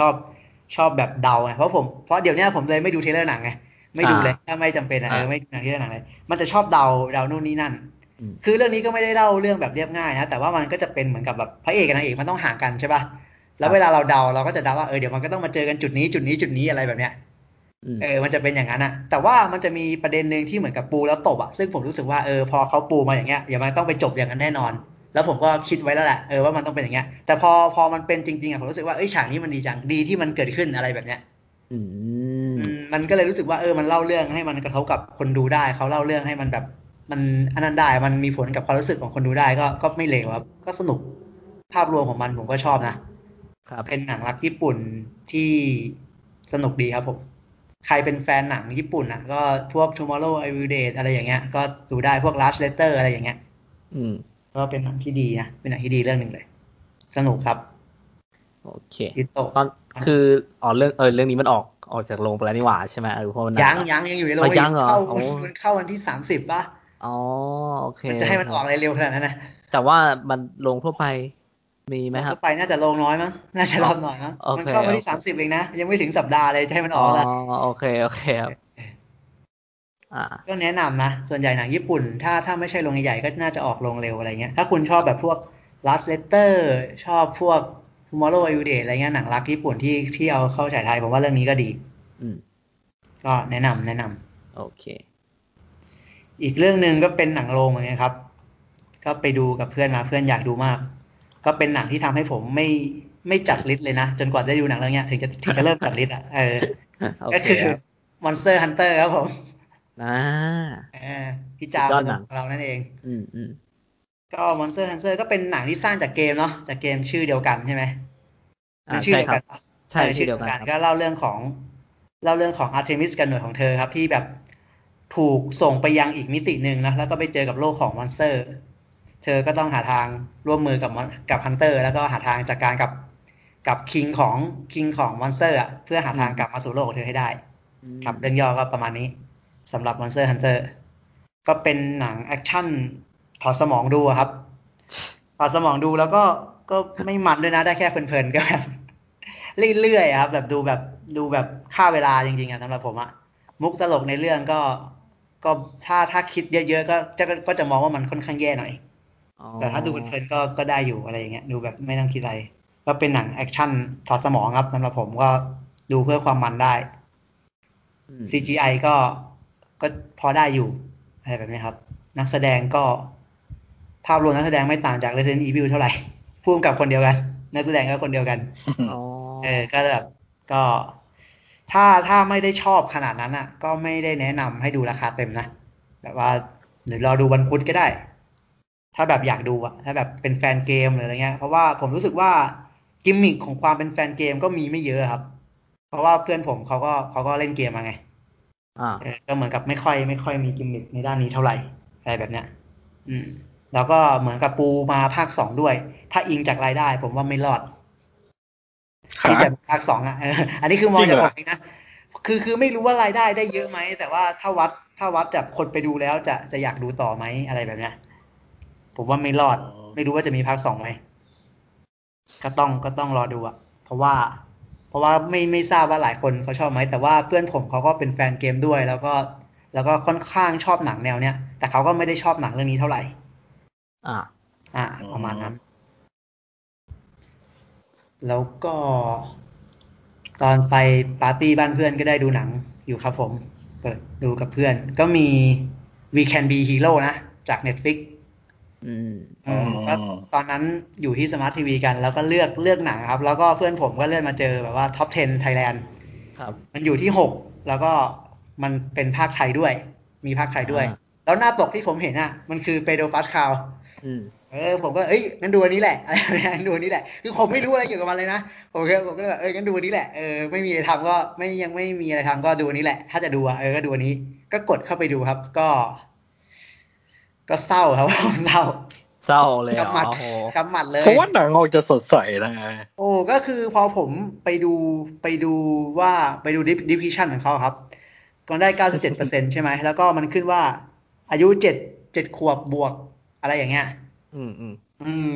พอผมรู้สึกว่าเขาน่าจะทำแบบ3ขวบถึง10ขวบอะไรแบบนี้คือเราสามารถสนุกได้ถ้าผมอายุไม่เกิน10ขวบผมอาจจะ enjoy แบบมีความสุขกับมันมากก็ได้อะไรแบบเนี้ยแต่พอผมเนี่ยได้วัยเนี้ยไปดูอ่ะคือผมแบบดูด้วยความหงุดหงิดแล้วก็รู้สึกรำคาญแล้วก็แบบทำไมมันดูโง่เง่าตาตุ่นไปหมดเลยอะไรแบบเนี้ยโอเคคุณเอมจำความรู้สึกตอนดูฮูคิดได้ไหมครับฮูคิดที่เรารู้สึกว่ามันเป็นหนังที่ดีนะแต่ว่ามันเด็กไปหน่อยคุณเอา10คูณเข้าไปเอา100คูณเข้าไปเลยแล้วคุณจะได้ We Can Be Hero เฮ้ยขนาดนั้นเลยแบบผมรู้สึกว่ามันเด็กมากๆเลยแล้วผมดูไปครึ่งเรื่องผมก็บอกเพื่อนว่าเราไม่ควรดูเรื่องนี้นะเราไม่ควรดูนะผมรู้สึกว่ามันเป็นหนังของเด็กเลยอ่ะหนังเปิดให้เด็กดูเพื่อแบบความสามัคคีความเป็นผู้นำอะไรแบบเนี้ยในการทำงานอะไรอย่างเงี้ยผมรู้สึกว่ามันเป็นประเด็นให้เด็กดูแหละไม่เกิน10ขวบด้วยแล้วแบบดูไปครึ่งเรื่องผมก็บอกเพื่อนว่าแบบเปลี่ยนเถอะแต่เพื่อนผมก็ไม่ยอมครับผมเพื่อนผมบอกถ้ามันแย่มันจะอยู่ที่6ไทยแลนด์ได้ยังไงอะไรแบบเนี้ยเราก็ดูโอเคแล้วตอนผมดูจบแม่งขึ้นมาเป็นที่5ด้วยนะคือแบบสุดมากอ่ะโอเคตอกย้ำว่ะตอกย้ำสุดมากแล้วแบบแล้วทุกวันนี้ยังอยู่ที่7อยู่ก็แบบโอ้โหผมก็แบบว่าก็เข้าใจได้ทำไมเขาถึงคิดแล้วถึงคนถึงชอบนะเพราะว่าน้องๆหนูๆอาจจะดูกันถ้าน้องๆหนูๆดูอาจจะมีประเด็นที่น้องๆหนูๆได้ไปอาจจะมีข้อคิดดีๆได้ไปก็ได้แต่ว่าพวกผมเนี่ยแก่แล้วมาดูแบบนี้คือไม่ไหวจริงๆผมขอสปอยฉากนึงได้ไหม คือมันมีฉากแย่สำหรับผมมาเยอะแต่ว่ามีฉากนึงที่ผมแทบจะพ่นน้ำเลยกินน้ำอยู่แทบจะพ่นน้ำเลยคือมันมีของตกลงไปข้างล่างใช่ไหมแล้วกลุ่มเด็กๆก็ต้องเอาของขึ้นมาในแก๊งเด็กมีพลังมีคนนึงที่มีพลังยางยืดเลยครับคล้ายๆลูฟี่ในวันพีซอ่ะแต่เขายืดแขนไปเก็บไม่ถึงแล้วก็มีน้องคนนึงมีพลังสโลว์โมชั่นก็คือทำให้สิ่งของรอบตัวของพวกเขาทุกสิ่งอ่ะก็คือช้าไปหมดเขาก็โดดลงไปแล้วมันจะค่อยๆตกใช่ป่ะมันจะค่อยๆตกแล้วพวกนั้นก็ยืนรอผมก็ยืนรอดูน้องค่อยๆตกไปน้องตกปุ๊บน้องเก็บของได้แล้วทีนี้น้องจะขึ้นไปยังไงใช่ไหมแล้วในทีมันมีคนนึงครับที่มีพลังแบบโกงมากเป็นพระเจ้ามากคือคิดอะไรก็ทำอย่างนั้นได้อะโอเคใช่ไหมมันก็คิดว่ามันเทเลพอร์ตลงไปข้างล่างแล้วมันก็ไปรับน้องสโลโมชั่นแล้วมันก็เทเลพอร์ตกลับมาข้างบนผมก็แบบผมรู้แล้วแล้วมึงไม่เทเลพอร์ตผมก็แบบไอ้หนูมึงไม่ลงไปเก็บตั้งแต่แรกอ่ะปล่อยให้เพื่อนยืนรอไอ้สโลโมชั่นลงไปเก็บทำไมวะเนี่ยโอเคโอ้โหเนี่ยมันเป็นแบบเนี้ยคือผมแบบอะไรเนี่ยวะเนี่ยเข้าใจไหมนี่กูดูอะไรอยู่วะเนี่ยเอาไม่คิดเหตุผลอะไรช่วยหน่อยอ่ะคุณนุ๊กไม่มีเหตุผลช่วยซะหน่อยแบบตอนนั้นน้องเทเลพอร์ตอาจจะยังคิดไม่ได้หรือเปล่าอะไรอย่างนี้เขาอาจจะประมาณว่าคนอื่นเขาก็อยากทำหน้าที่นี้อยู่คนนี้พลังอาจจะใช้แล้วสิ้นเปลืองอะไรอย่างเงี้ยใช้ energy เยอะกว่าอะไรอย่างเงี้ยแล้วผมรู้สึกว่าคือตอนแรกคิดว่าจะเป็นเรื่องแบ่งบทนะแต่ผมรู้สึกว่าน้องสโลโมชั่นก็มีบทดีๆให้เห็นเยอะแล้วอะไรอย่างเงี้ยก็แบ่งแล้วคือแบบทำไมวะเนี่ยทำไมวะเนี่ยเข้าใจไหมตลกแบบทำไมเนี่ยคือนักแสดงรุ่นใหญ่ก็มีPedro Pascalเลยนะเล่นด้วยเล่นเป็นพ่อของนางเอกแล้วก็มีพี่ฮานะพี่ฮานจาก Fast and Furious อ่ะก็เล่นนะก็ดูแบบบูวีนักแสดงแม่เหล็กอยู่นะแต่ก็คือมันเด็กเบอร์นั้นเลยครับเด็กมากๆจนแบบรู้สึกว่าแบบนะก็ผมนึกภาพตามแล้วอยู่จริงผมแทบจะพ่นน้ำเลยคือผมแบบผมหันมาถามเพื่อนแบบ what the fuck นี่เราดูอะไรอยู่วะเนี่ยชั่วโมง40นาทีเลยนะเฮ้ยเนี่ยไม่เทเลพอร์ตไปตั้งแต่แรกไม่เก็บตั้งแต่แรกวะอะไรวะเนี่ยคือแบบหลายอย่างคือแบบมีความแบบเนี้ยเยอะไม่ใช่แค่นี้นะแต่เนี้ยแค่อยากเล่าให้ฟังเป็นเทสเคสให้ฟังเฉยว่าผมรู้สึกยังไงโอเคก็วีแคมีถ้าแนะนำสำหรับน้องๆอายุไม่เกิน10ขวบครับพ่อแม่เปิดให้น้องๆดูได้ผมว่าได้อยู่เรื่องนี้ได้อยู่แล้วความสนุกอะแบบความสนุกสำหรับแบบถ้ามองเป็นความสนุกสำหรับเด็กอะถ้าผมนึกย้อนวัยตอนที่ผมไปนั่งรวมบ้านเพื่อนแล้วดูทีวีด้วยกันอะผมว่าได้อยู่มันสนุกในแบบเด็กๆได้อยู่มีฉากแอคชั่นอะไรไอเรื่องเดอะคิดกับเรื่องเนี้ยเดอะคิดยังดีกว่าเยอะครับถ้าแบบเดอะคิดเดอะคิดดีกว่าอะไรวะเนี่ยอันนี้คือแบบเอา10ไปคูเลยความเด็กอะเอา10ไปคูเลยเอา100ไปคูเลยความเด็กอะเด็กคิดมันยังดูแบบอายุ15 16ได้ไง15ได้อายุ15ได้อันนี้มันต้อง10ขวบเลยต่ำกว่า10ขวบเลยอะครับมันถึงจะ enjoy ได้อะถ้ามากกว่านั้นผมรู้สึกว่าแย่ละนี่เรากำลังทำอะไรอยู่วะเนี่ยมันจะเป็นซะอย่างนั้นมากกว่า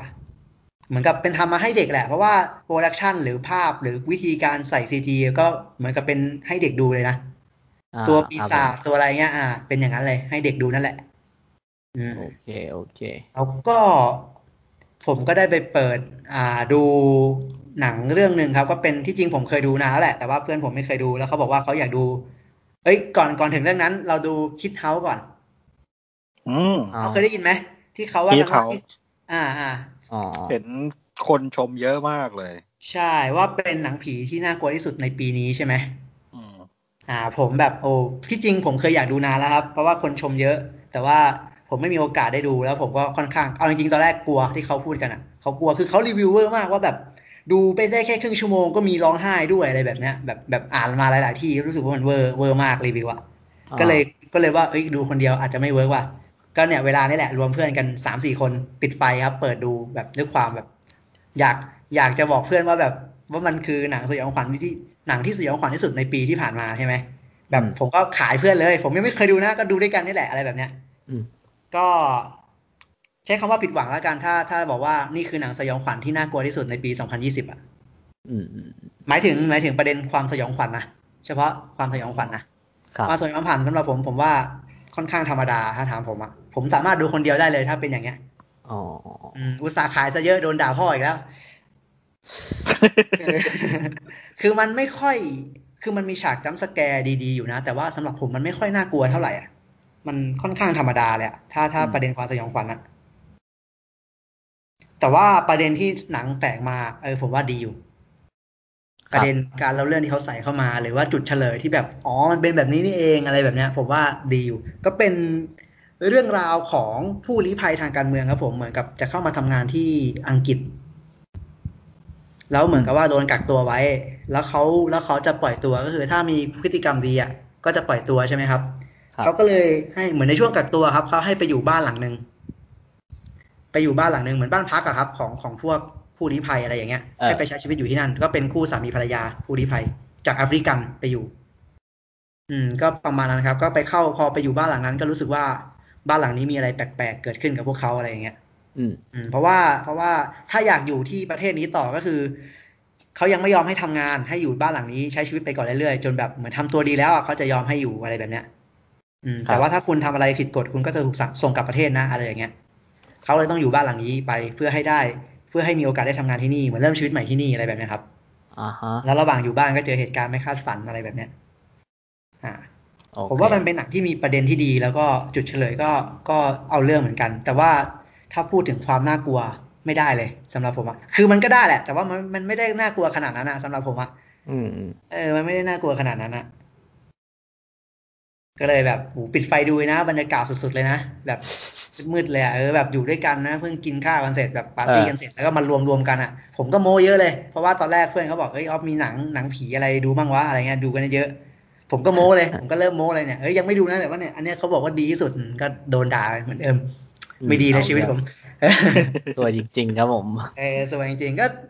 ก็ไม่รู้สึกขนาดคนที่ผมรู้สึกว่าคนเนี้ยขี้กลัวมากๆก็ยังไม่คือเขาก็กลัวนะเขารู้สึกว่ามันมีบรรยากาศความไม่น่าไว้วางใจเยอะแต่ว่าก็ไม่ได้น่ากลัวขนาดนั้นอะไรแบบเนี้ยโอเคแล้วก็พอหลังจากฮิตเฮาส์ใช่ไหมก็ถึงเวลาโชว์หนังผีมีเชิง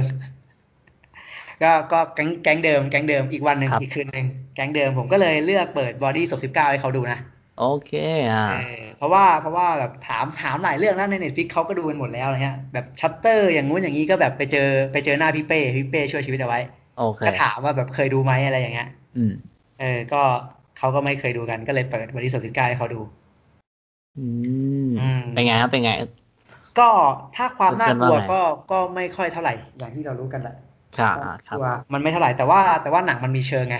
มันดูแล้วก็มันน่าติดตามอะไรแบบเนี้ยอันนี้ก็โอเคครับความเห็นเพื่อนๆว่าไงความเห็นชาวแก๊ง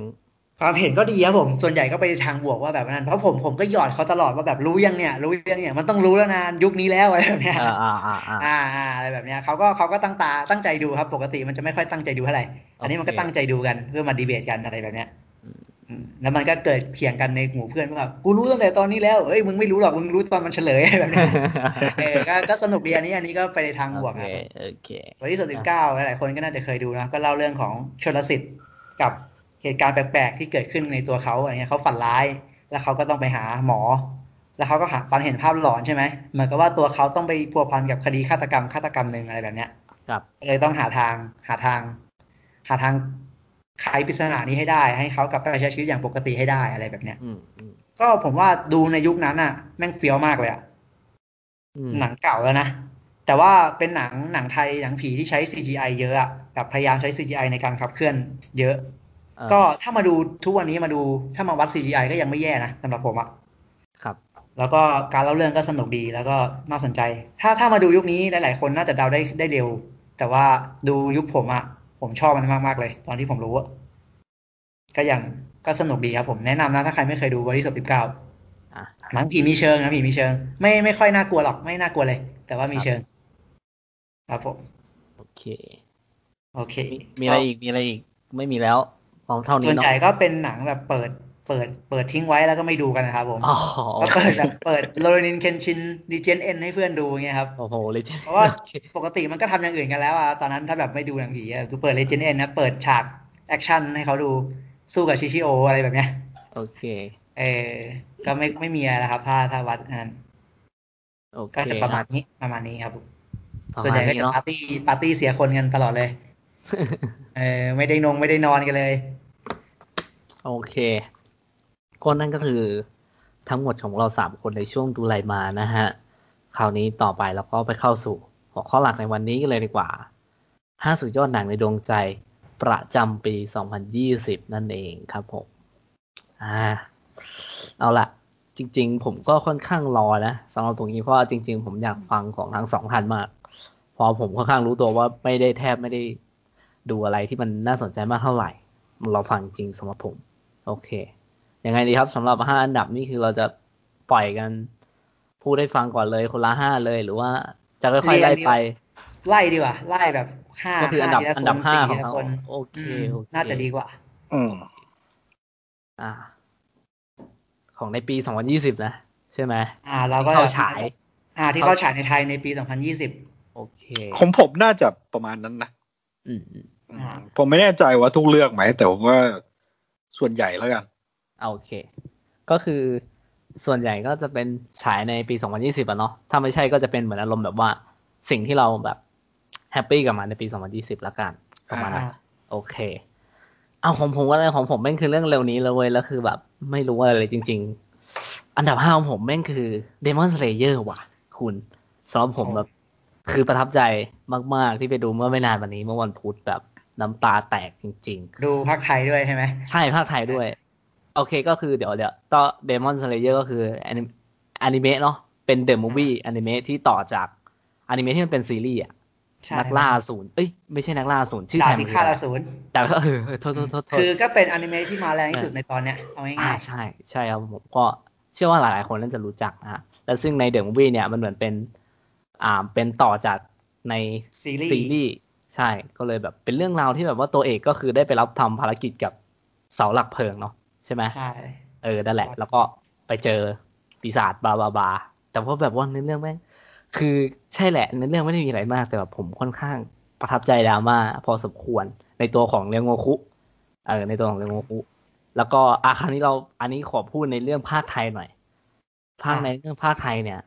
ผมบอกตรงว่าผมไม่มีปัญหาเลยแล้วผมรู้สึกว่าผมอินคือผมร้องไห้ได้แบบร้องไห้แล้วเสียงของคนภาคตัวเอกชื่ออะไรเนาะเรือมทันจิโร่ใช่ผมค่อนข้างโอเคกับคนนั้นส่วนคนที่มีประเด็นอะก็คือไอซ์พารีใช่ไหมซึ่งภาคเป็นเซเงสึใช่ป่ะตัวผมเหลืองผมบอกเลยนะว่าสำหรับผมอะไอซ์สามารถเป็นนักพากย์ได้สำหรับผมอะคือความสามารถเขามีจริงๆเพราะว่าไปดูอย่างในเรื่องนี้ผมเชื่อว่าเขาสามารถเป็นนักพากย์การ์ตูนได้แต่ว่าสำหรับผมมีแต่ก็คือไม่ใช่ตัวนี้สำหรับผมอะตัวเนี้ยสำหรับผมเปอร์เซ็นต์ที่ซิงค์กันอะสำหรับคนพากย์กับตัวละครอะผมให้แค่ 75% เว้ยแม่งยังไม่ 100% แต่ว่า performance ในการพากย์อ่ะอุ้ยอันนี้นะมือใหม่ใช่ไหมเป็นเรื่องแรกของเขานี่ผมยอมรับว่าค่อนข้างทำได้ดีสำหรับผมส่วนที่เหลือดีหมดเลยสำหรับผมพากย์ไทยไม่มีปัญหาเลยเว้ยสำหรับผมไม่มีปัญหาจริงๆอินมากร้องไห้สำหรับผมเขาเสริมพากย์ไทยนึงก็คือจะบอกว่าเซนิเสือมันพากย์ยากนะใช่ๆคือผมไม่ได้ดูพากย์ไทยหรอกผมก็ดูนะ Demon Slayer ผมดูซับไทยแต่ผมจะบอกว่าด้วยตัวละครมันพูดแบบนั้นอ่ะผมว่ามันพากยาก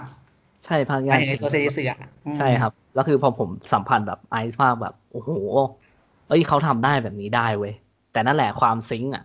มันไม่ได้ 100% ไงอาจจะไม่เหมาะกับคาแรคเตอร์นี้ใช่ก็พอเข้าใจได้แต่ผมไม่มีปัญหาอะไรเนี่ย Demon Slayer สำหรับผมค่อนข้างโอเคเพราะว่าเพิ่งไปดูไม่นานด้วยก็เลยให้มันเป็นอันดับ5เลยเรียกน้ำตาได้เอ็มไม่ได้รู้อยู่แล้วใช่ไหมหมายถึงว่าบทสรุปเรื่องราวรู้เว้ยรู้แต่ยังอินไงเพราะว่ามันเป็นความรู้สึกว่ารู้แต่แบบมันยังทำให้เราอินได้ผมเลยรู้สึกว่าค่อนข้างอิมแพคสำหรับผมแบบแค่รู้หรือว่าอ่านมาหรือว่ารู้เล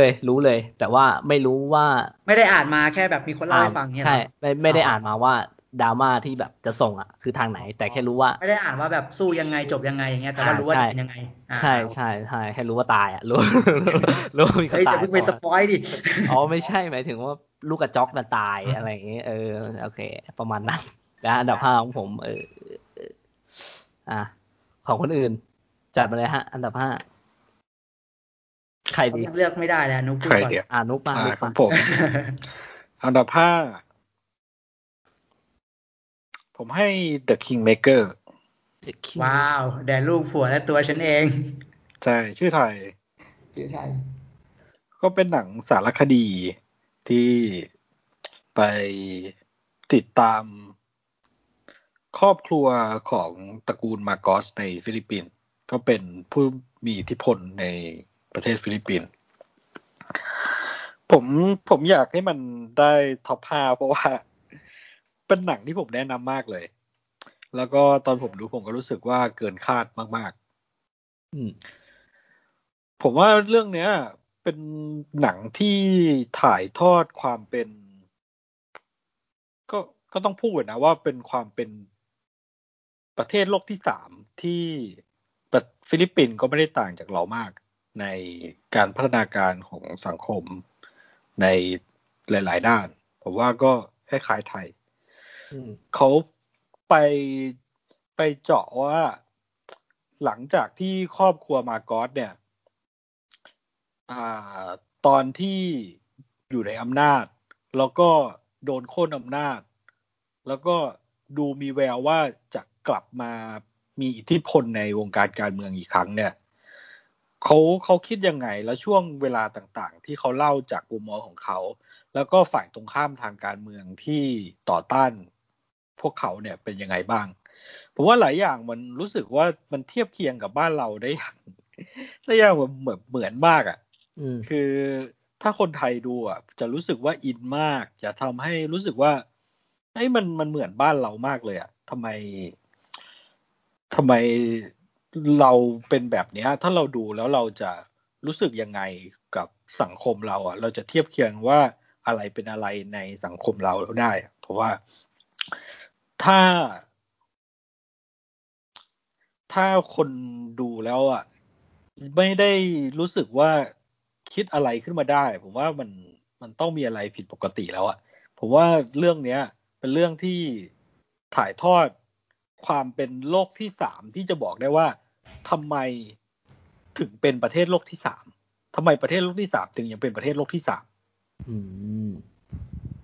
นี่คือสิ่งที่อยากให้เราได้ดูแหละว่าอะไรคือหัวใจสำคัญของการที่จะบอกว่าประเทศโลกที่3คือสารคดีเรื่องนี้จะบอกได้ชัดเจนมากคือหนังเรื่องนี้นี่คือถ้าพูดตรงๆคือสามารถให้คำตอบได้ใช่ไหมได้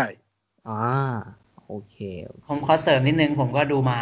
ผมรู้สึกว่ามันเป็นสารคดีที่สนุกมากๆอ่ะอาจจะสนุกที่สุดเลยมั้งที่ผมเคยดูสารคดีมาโอเคเล่ามันมากแล้วมันก็เกิดการตระหนักรู้เสมอเวลาดูจบแล้วคุณจะได้คำตอบในใจคุณแน่นอนคุณจะได้คิดอะไรบางอย่างแน่นอนเกี่ยวกับสิ่งที่คุณได้จากหนังจากสารคดีเรื่องนี้ได้ตกตะกอนแน่นอนนะก็ผมก็แนะนำอีกเสียงนะเพราะว่าตอนนี้เหมือนกับด็อกเมนต์น่าจะเปิดให้เช่าอยู่ใน Vimeo โอเค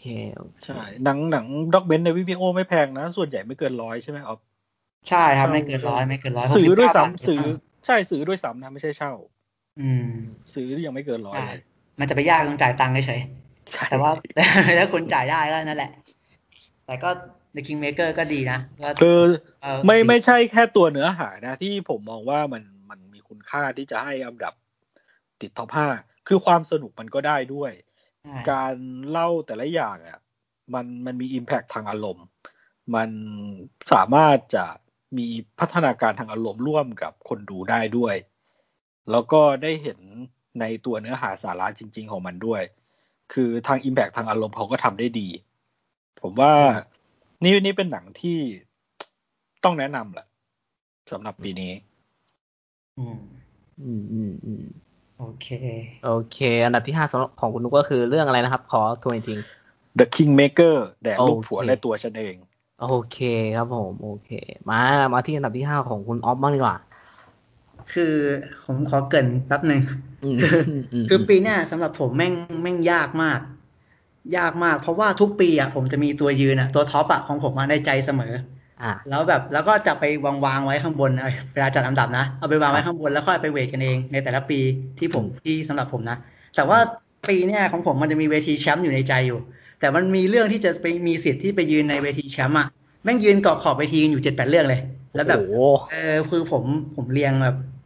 เรียงไม่ได้แล้วปีนี้ผมว่าผมโตขึ้นเยอะอ่ะในวุฒิภาวะหลายอย่างแล้วแบบมันคิดเยอะมันเลือกยากอะไรแบบเนี้ยเวลาจะเลือกตัวท็อปตัวนึงก็ต้องไปแบบต้องนึกย้อนไปตอนสัมผัสเรื่องนั้นว่าแบบตอนเราดูมันทำงานกับเรายังไงอะไรแบบเนี้ยก็เลยแบบเนี่ยตอนนี้ยังเลือก1-5ยากมากผม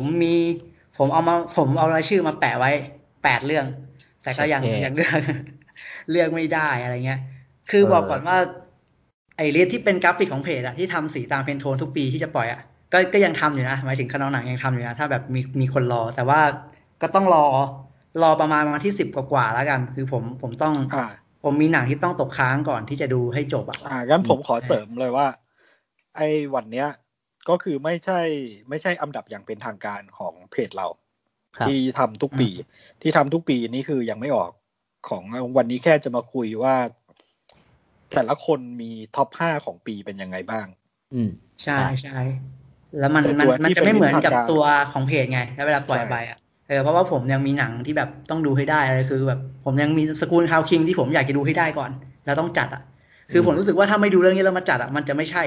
หนังปี2020อ่ะอะไรเงี้ยก็เลยต้องรอก่อนน่าจะวันที่10แหละ10กว่าๆถ้าไม่มีอะไรผิดพลาดเพราะว่า School Town King มันเข้าวันที่7ผมน่าจะไปดูวันที่9แล้วน่าจะได้จัดกันในตอนนั้นโอเคอันนี้ผมกำลังเกินถ่วงเวลาเพื่อผมที่จะเลือกอันดับที่5ของผมอยู่โอเคครับโอเคอันดับที่5ของผมก็ผมเลือกได้ละ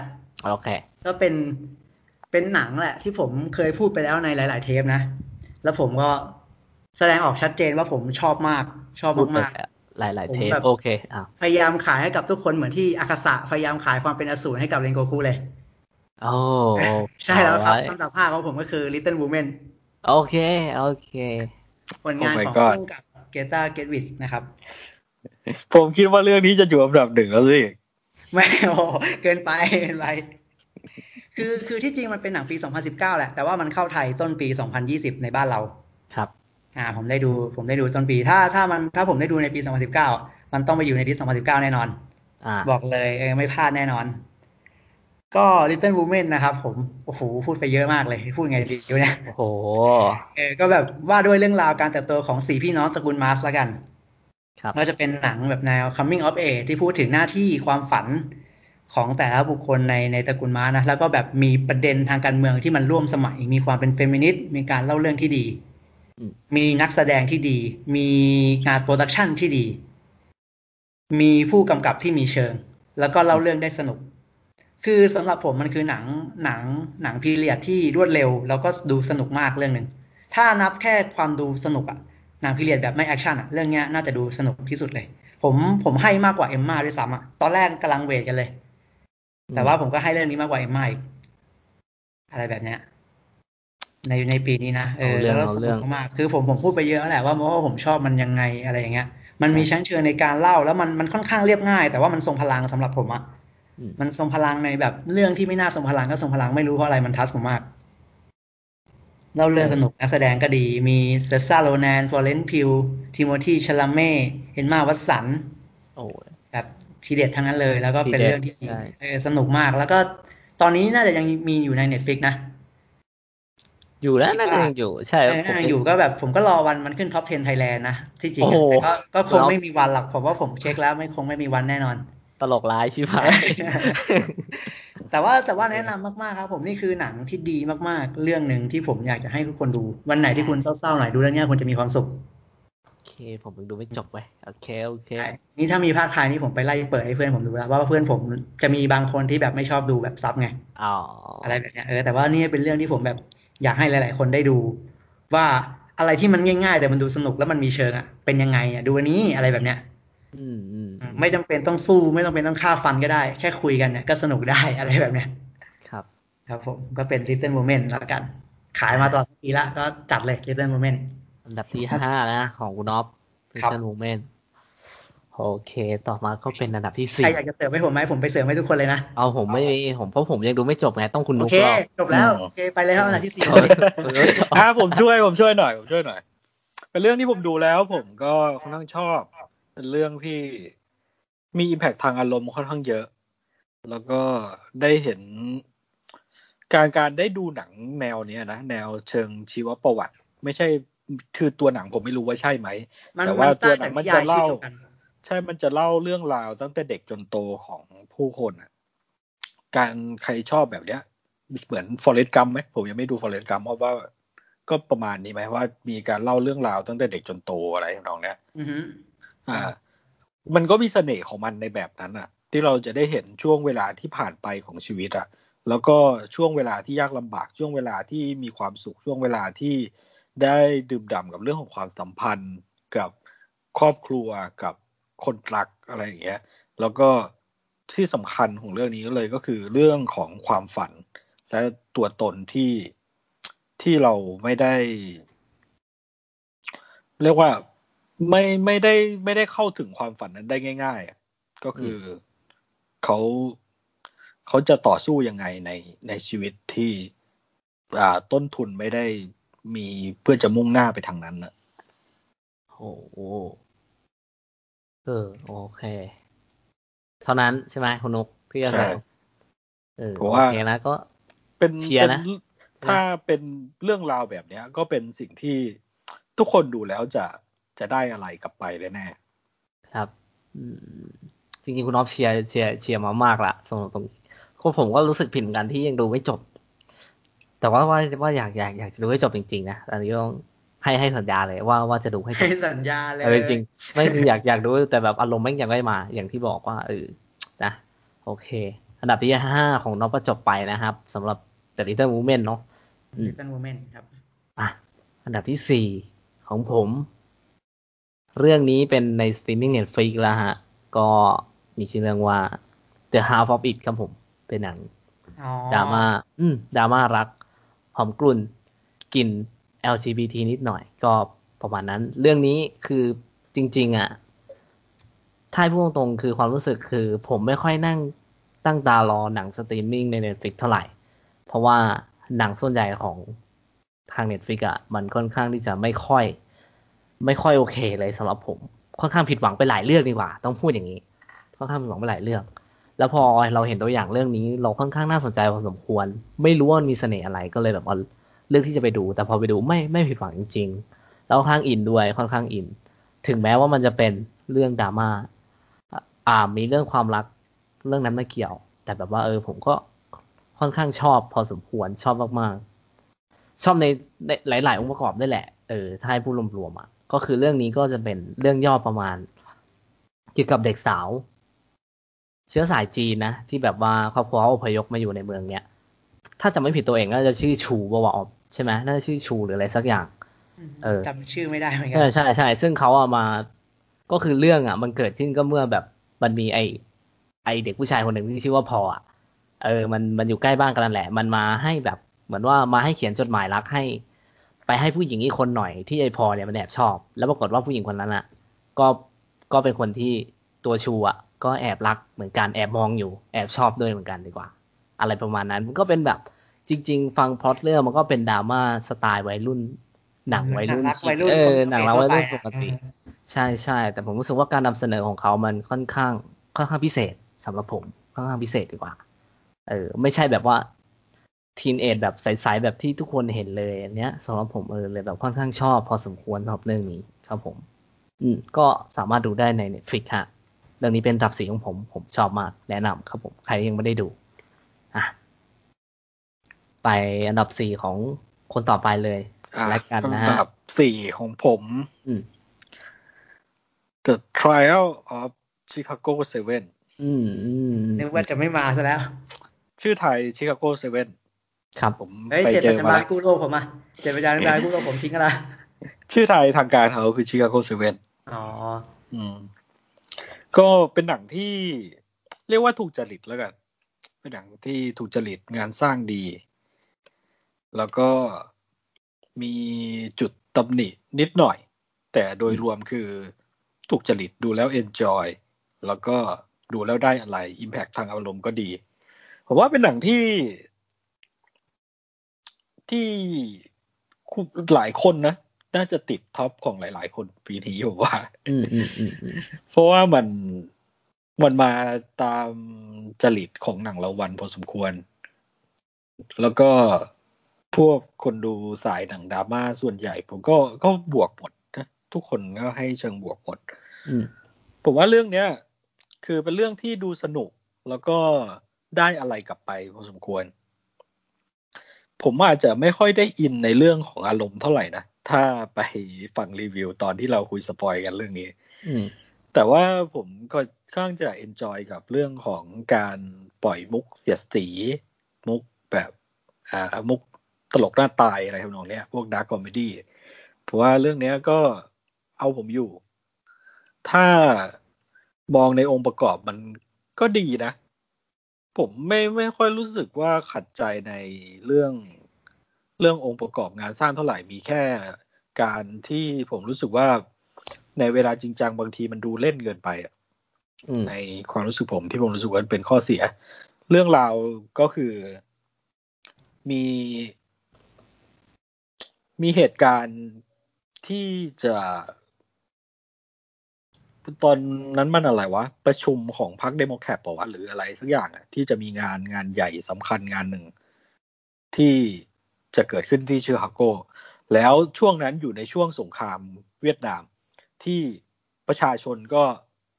ค่อนข้างจะไม่เอาด้วยแล้วกับสงครามนี้อยากจะให้หยุดสงครามก็มีการประท้วงเกิดขึ้นจากหลายกลุ่มกลุ่มนักศึกษากลุ่มคนผิวสีกลุ่มพลประชาชนทั่วไปด้วยแต่ส่วนใหญ่จะอยู่ที่กลุ่มนักศึกษามารวมตัวกันมาประท้วงให้หยุดสงครามนี้แล้วปรากฏว่าการประท้วงนี้เกิดการจลาจลขึ้นมีผู้คนล้มตายแล้วก็ปะทะกับตำรวจแล้วอัยการคนใหม่พยายามจะฟ้องว่าไอ้ผู้นำม็อบเนี่ย7คนเนี่ย 7-8 คนเนี่ยมีความผิดในการก่อม็อบจนก่อให้เกิดจลาจลจนมีผู้คนล้มตายแล้วก็เป็นการต่อสู้กันในศาลว่า7คนเนี่ยผิดจริงไหมครับหนังมันก็พยายามจะเล่าถึงเหตุการณ์มีเบื้องลึกเบื้องหลังของการพยายามฟ้องของทางอัยการด้วยแล้วก็เล่าตัดสลับกับเหตุการณ์ในศาลกับเหตุการณ์จริงที่เกิดกับภาพเหตุการณ์ที่เกิดขึ้นที่เขายังไม่ได้เล่าในช่วงแรกที่เขาจะตัดข้ามเวลาไปผมว่าเรื่องนี้ทำได้ดีนะลงตัวมาตรฐานสูงดูแล้วทั้งสนุก impact ทางอารมณ์ก็ดีถูกจริตนี่คือตัวสำคัญที่ติดอันดับของผมก็ประวัติเนี่ยสำหรับชิคาโก 7ผมว่าน่าจะติดท็อปของอีกทั้ง2คนเราฟังของทั้ง2คนได้ครับติดแน่นอนโอเคประมาณนั้น The Trial of the Chicago 7 นะอันดับ4ของนุกครับต่อมาอันดับ4ของคุณออฟดีกว่าอันดับ4ของผมก็ยังคงเป็นหนังต้นปีอยู่ดีโอเคหนังต้นปีหนังก่อนยุคโควิดจะเข้าไทยเด็ดแค่เอาวะใช่ครับก็เป็นหนังที่ชื่อเรื่องว่า Beta Day ครับผม Beta Day อ่ะเป็นหนังจะเรียกว่าอะไรเป็นหนัง Coming of Age สุดเดือดจากจีนก็ได้เป็นหนังจีนนะเป็นหนังที่ว่าด้วยเรื่องราวไม่กี่เดือนครับก่อนสอบเกาเขาของฉินเนียนครับผมเกาเขาของเขาก็เหมือนกับเป็นสอบเอนทรานซ์ของจีนนะครับผมประมาณนั้นในสอบเกาเขาก็เหมือนกับว่าเป็นการต่อสู้กันของเด็กม.ปลายที่ต้องไปสอบเพื่อให้เข้ามหาลัยดีๆได้อะไรแบบนี้ครับผมก็คือตัวละครเอกเนี่ยก็เหมือนกับเป็นเด็กยากจนแต่ว่าเรียนเก่งขยัน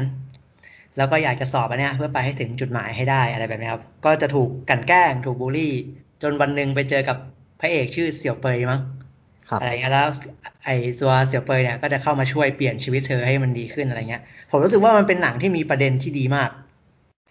ถึงแม้แบบจบตอนที่มันแบบจบไปแล้วมันขึ้นเครดิตไอ้ตอนสุดท้ายมันจะแย่ๆหน่อยก็ตามแต่ว่าภาพรวมของหนังมันดีมากมันพูดถึงประเด็นการศึกษา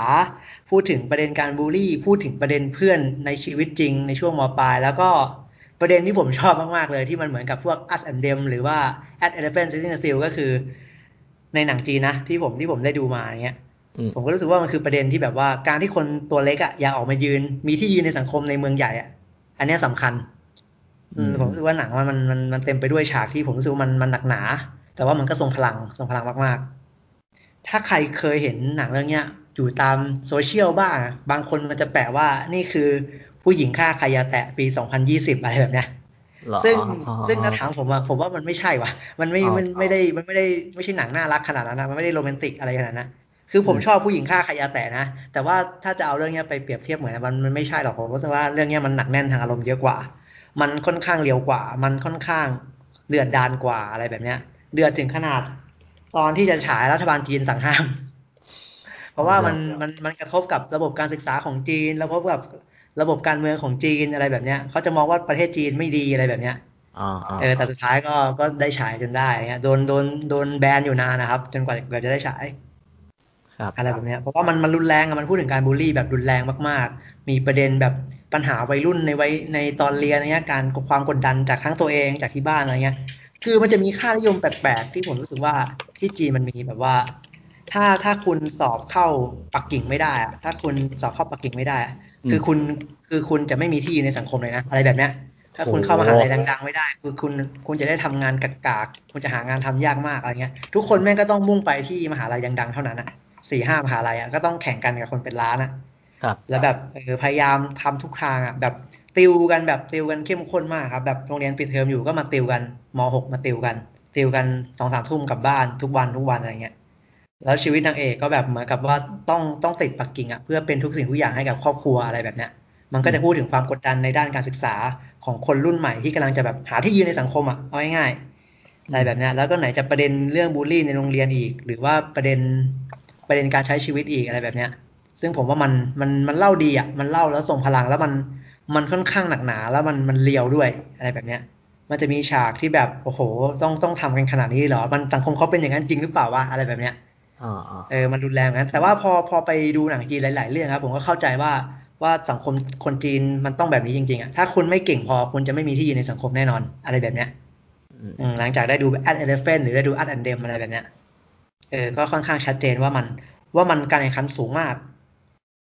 ถ้าคุณไม่เด่นไม่ดังไม่อยู่มหาลัยดังเนี้ยคุณก็จะแบบกลายเป็นแค่สามัญชนกัดกากเท่านั้นอะไรแบบเนี้ยจะถูกตีค่าอย่างนั้นเลยผมก็เลยรู้สึกว่าชอบมันมากๆเพราะมันเสียดสีมันรุนแรงแล้วมันก็มันทรงพลังมันค่อนข้างจริงใจอะไรแบบเนี้ยหนักหนามากก็เลยชอบมันมากๆเพราะว่าผมไม่ค่อยเห็นหนังที่พูดถึงประเด็นเนี้ยชัดเจนมันเป็นประเด็นที่มีมานานแล้วมันไม่ยอมหายไปสักทีอ่ะแล้วมันทำร้ายคนคนหนึ่งได้มากด้วยใช่ครับผมก็เลยว่าแล้วนักแสดงก็ดีด้วยครับผมก็เลยเลือกมาเป็นอันดับ4ผมคิดอยู่นานมากแต่ก็จิ้มเรื่องนี้แหละ Beta Dayนะ Beta Day โหหนังอันนี้คือเข้าตอนนั้นที่มันฉายคือมันลงปกติมันเข้าปะวะ30 มกราคมครับเข้าฉายช่วงต้นเดือนคือมันเป็นหนังปี 2019 นั่นแหละแต่ว่ามันเข้าไทยช่วงนั้นช่วงต้นปีฉายปกติช่วงต้นปีเดือน1อ่ะปลายเดือน1ผมจำไม่ได้แต่ผมดูช่วงนั้นแหละช่วงที่โควิดยังไม่มาเยือนไทยผมจำได้ดีโอเคประมาณนี้อันดับที่4ของน็อปเรเดย์นะครับโอเคมาต่อที่อันดับที่3ของผมอันดับที่3ของผมก็คือ The Invisible Man ว้าวเรื่องนี้ผมชอบมากก็เป็นผมไม่รู้ชื่อไทยวะผมไม่ได้ดูชื่อไทยน่าจะไม่มีป่ะเล่าหอนอย่างนี้อ่ะรู้แค่ว่าผมไม่รู้เล่าหอนนั่นแหละใช่ๆซึ่งคือการตีความหรือแบบว่าเอามาทำใหม่ในรูปแบบหนึ่งซึ่งผมชอบมากในจุดเนี้ยซึ่งเรื่องย่อเขาเป็นอารมณ์ประมาณเหมือนว่าตัวเอกอะชื่อแคสมั้งชื่อแคสแล้วคราวเนี้ยตัวละครแคสอะหนีคือมีแฟนก็คือเป็นสามีของเขาอะเขาสามีของเขาเป็นแบบอารมณ์แบบโหดมากแบบเป็นสามีที่ไม่ดีแหละแบบทำร้ายร่างกายนู่นนั่นแล้วเขาก็พยายามหนีเว้ยแล้วคราวนี้ปรากฏว่าวันหนึ่งเขาหนีไปได้แล้วมารู้ข่าวอีกทีว่าแฟนเขาอะฆ่าตัวตายรับไม่ได้รับความจริงไม่ได้ฆ่าตัวตายฆ่าตัวตายแต่คราวเนี้ยปรากฏว่าแคสได้เจอแบบว่าเหตุการณ์ประหลาดเว้ยที่ได้แบบรู้สึกว่าแบบว่าเนี่ยแม่งไม่ใช่แล้วแฟนที่แม่งฆ่าตัวตายไปเนี่ยมันต้องมาทำอะไรกับกูแน่ๆและซึ่งมันมาในเขาอยู่ใช่ไหมใช่แล้วคือมันมาในรูปแบบ Invisible Man เนี่ยก็คือมนุษย์ล่องหนซึ่งตอนเด็กอะผมเคยดู Invisible Man ในรูปแบบหนึ่งซึ่งนั้นแม่งคือแบบเหมือนหนังยุคก่อนที่แบบว่าทริลเลอร์แบบอย่างเดียวเลยอะพอมันได้พลังมนุษย์ล่องหนมาแม่งคือเอาไปทำเรื่องเร็วๆแบบสกปรกอะกับเพื่อนฝูงเหมือนอารมณ์แบบหนังสแลชเชอร์อะไรประมาณนั้นอะสำหรับผมอะที่ดูตอนนั้นเนี่ยแล้วพอมาเจอนี้ผมรู้สึกว่าโหยเขาตีความในแบบที่แบบว่าสำหรับผมอะผมมองมันเรียบง่ายมาย้อนกลับมาคำเดิมเลยที่มักจะชอบพูดกันเรียบง่ายแต่ทรงพลังสำหรับผม สำหรับผมแม่งคือเรื่องแห่งสงครามแล้วแบบว่ารูปแบบการถ่ายทำแล้วก็สกอร์แล้วแบบว่าแม่งสำหรับผมแม่งคล้ายๆหนังแอนตี้ฮีโร่เหมือนกันนะสำหรับนิดๆเล็กๆในมุมมองของผู้หญิงอะเป็นหนังแอนตี้ฮีโร่เล็กๆสำหรับผมเพราะความรู้สึกในตอนจบผมชอบมากแล้วที่สำคัญกว่านั้นก็คือมันมี1ฉาก1ซีนที่ผมรู้สึกว่าแม่งสุดยอดซีน2020สำหรับผมเหมือนกันพอผมเจอว้าวเลยก็สปอยได้สำหรับผมชอบซีนที่ปาดคอในร้านอาหารมากกว่าอ๋อฉากสุดยอดผมจำได้ผมก็เวอร์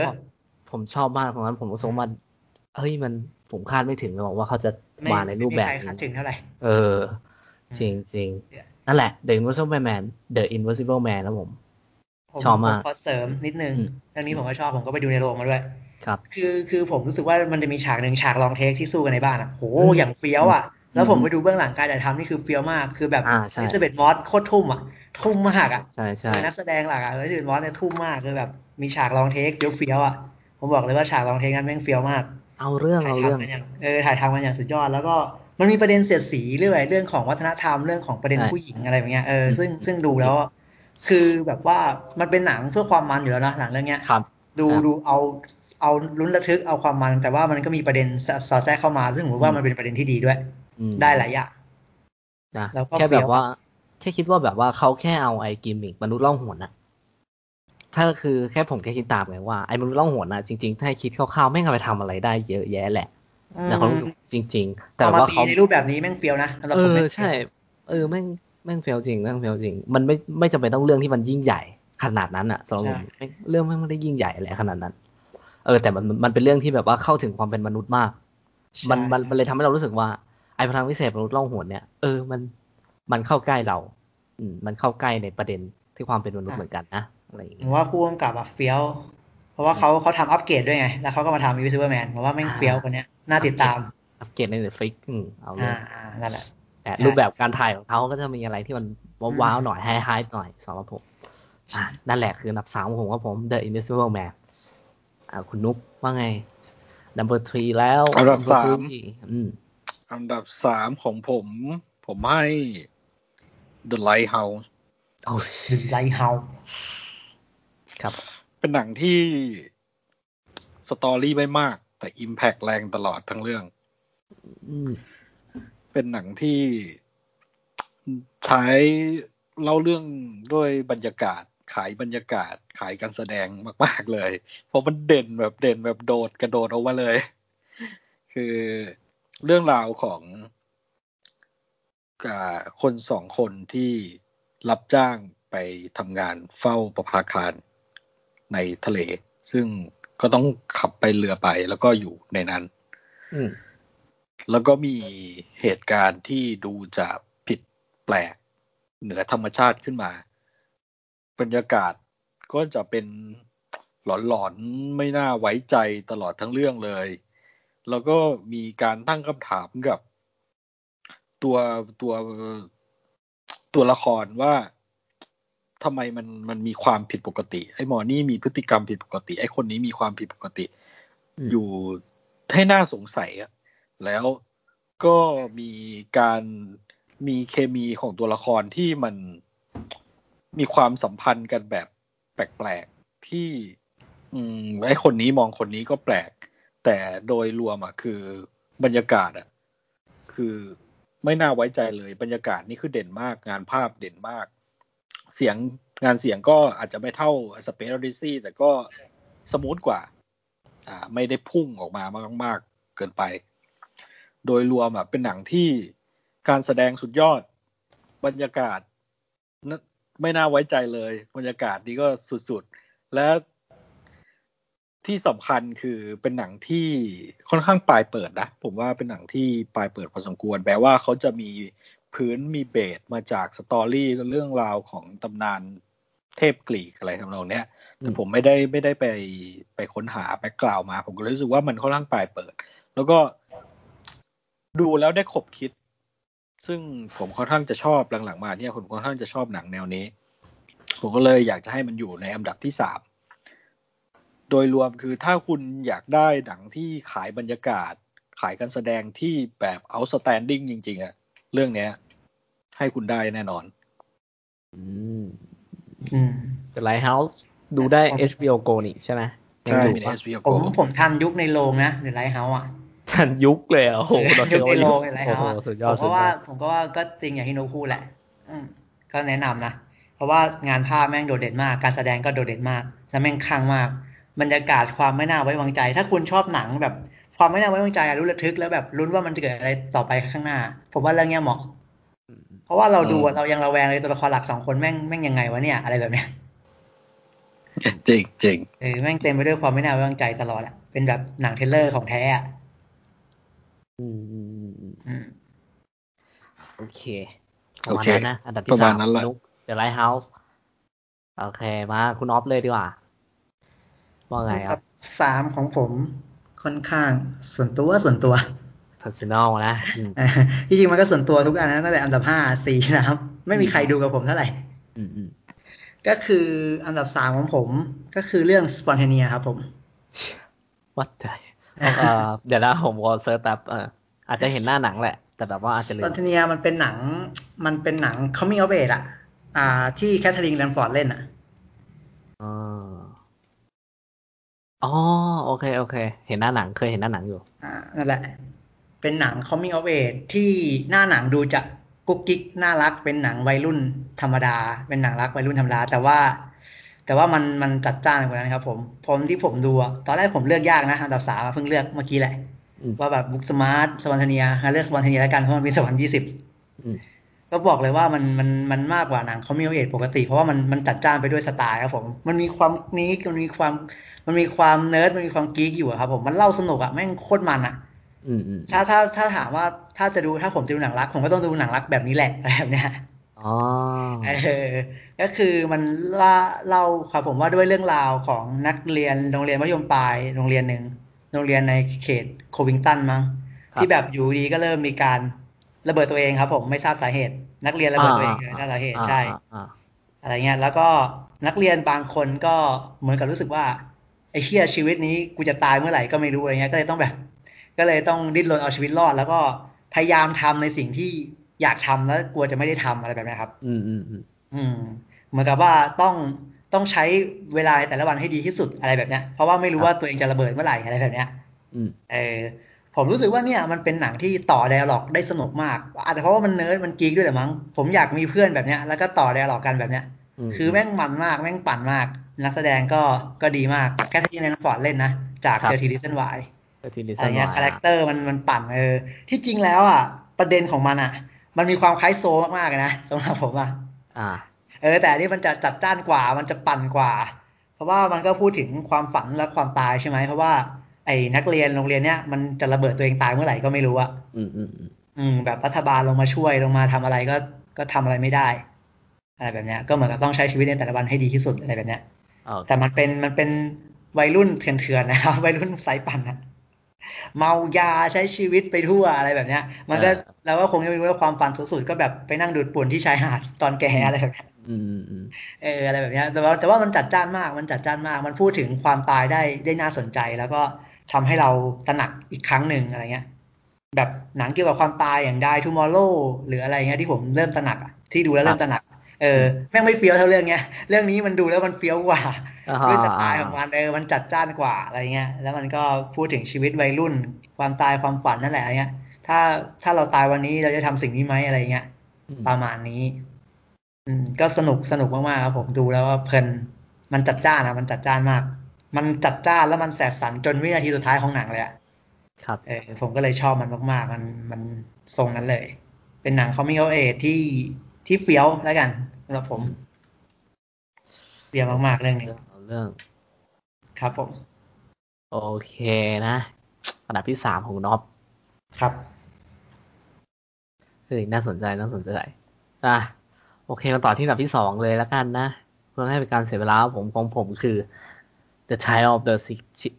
Chicago 7 นั่นเองก็คือเป็นเรื่องที่คุณนุกพูดไปแล้วของผมนี่อันดับ2ผมไม่พูดทั้งทำเพลงเรื่องย่ออะไรคุณนุกจัดเต็มไปแล้ว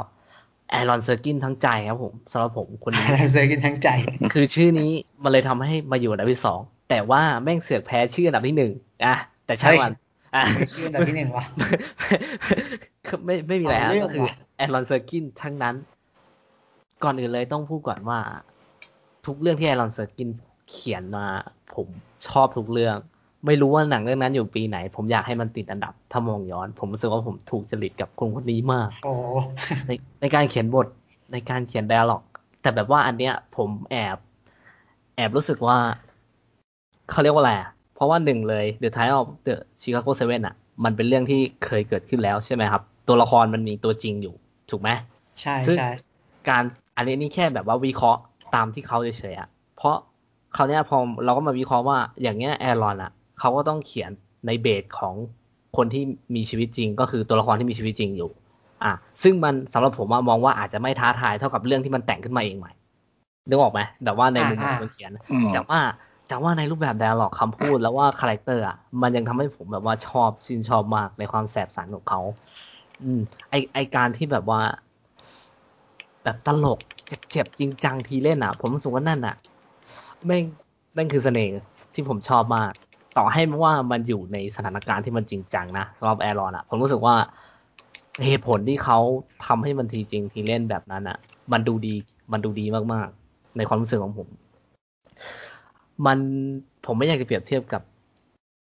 ของค่าย MV ไงตัวย่อ MV ว่าแบบว่าทีจริงทีเล่นแบบนั้นกับแบบเนี้ยผมรู้สึกว่ามั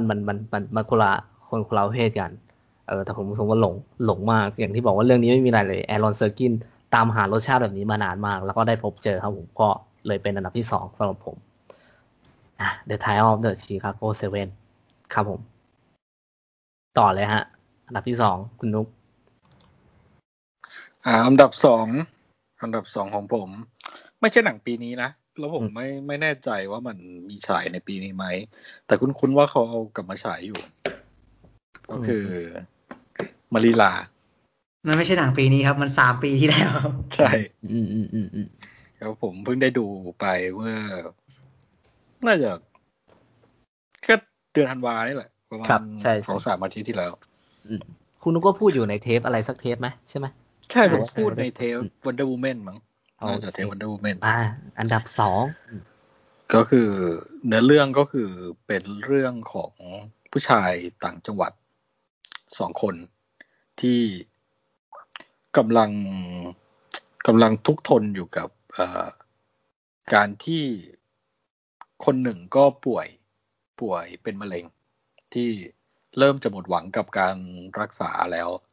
กับอีกคนหนึ่งก็ทุกทนอยู่กับการสูญเสียลูกแล้วทั้งสองคนเนี่ยก็คล้ายจะมีความสัมพันธ์กันในเชิงแบบชายรักชายแล้วปรากฏว่าอาการของคนที่ป่วยอ่ะก็หนักขึ้นมากแบบคือถึงกับแบบมีหมดสติไปเลยอะไรทำนองเนี้ยทั้งสองคนก็เลยก็ต้องอยู่อ่ะคือสภาพมันก็ต้องอยู่ก็ต้องใช้ชีวิตอยู่ในแบบนี้ไปให้ได้ก็จะมีเรื่องความสัมพันธ์มันก็จะมีความไปสัมพันธ์ถึงเรื่องของความเชื่อท้องถิ่นด้วยว่าเรื่องราวการหาทางออกของเขาเนี่ยมันจะพึ่งเรื่องของทางศาสนาได้ไหมพึ่งเรื่องไอ้นี้ได้ไหมก็อยู่ที่การมันในภาคอีสานซึ่งผมไม่รู้ว่าภาคอื่นมีไหมก็คือเรื่องของการทำพิธีบายสีสู่ขวัญภาคกลางนี่เขามีไหมภาคตะวันออกมีไหมไม่ทราบครับผมไม่ทราบว่าเรื่องพวกนี้ผมแทบไม่ทราบคือในภาคอีสานเขาจะมีพิธีกรรมประมาณว่าเวลาคนที่มีเหตุการณ์พลิกผันมากๆในชีวิตเช่นเปลี่ยนงานประสบอุบัติเหตุหรืออะไรทำนองเนี้ยหรือจะบวชจะอะไรทำนองเนี้ยที่มันจะพลิกผันมากๆในชีวิตอ่ะเขาจะทำพิธีบายสีก็คือพิธีเรียกขวัญเข้าใจคำว่าเรียกขวัญกันไหมเข้าใจครับผมเรียกขวัญกำลังใจกลับคืนมาสู่ตัวเองก็ประมาณว่าเข้าใจเพราะผมแล้วถ้ามีเหตุการณ์อะไรแบบนี้เกิดขึ้นอ่ะเขาจะทำพิธีก็คือทำพิธีบายสีสู่ขวัญแล้วบายสีเนี่ยมันจะมีสิ่งหนึ่งที่สำคัญมากๆก็คือตัวพานบายสี ก็คือเป็นศูนย์กลางของพิธีพานบายสีเนี่ยก็คือมันจะคล้ายๆกระทงแต่ใหญ่มากแต่ใหญ่ประมาณรถมอไซค์อ่ะนึกภาพประมาณนั้นน่ะก็คือพานที่ใหญ่ประมาณนั้นอาจจะครึ่งหนึ่งของรถมอไซค์อ่ะแล้วเขาก็ในหนังอ่ะเขาก็พยายามจะเอาเรื่องราวของการเรียกขวัญกำลังใจกลับมาเนี่ยมาเปรียบเปยและเปรียบเทียบเข้ากับก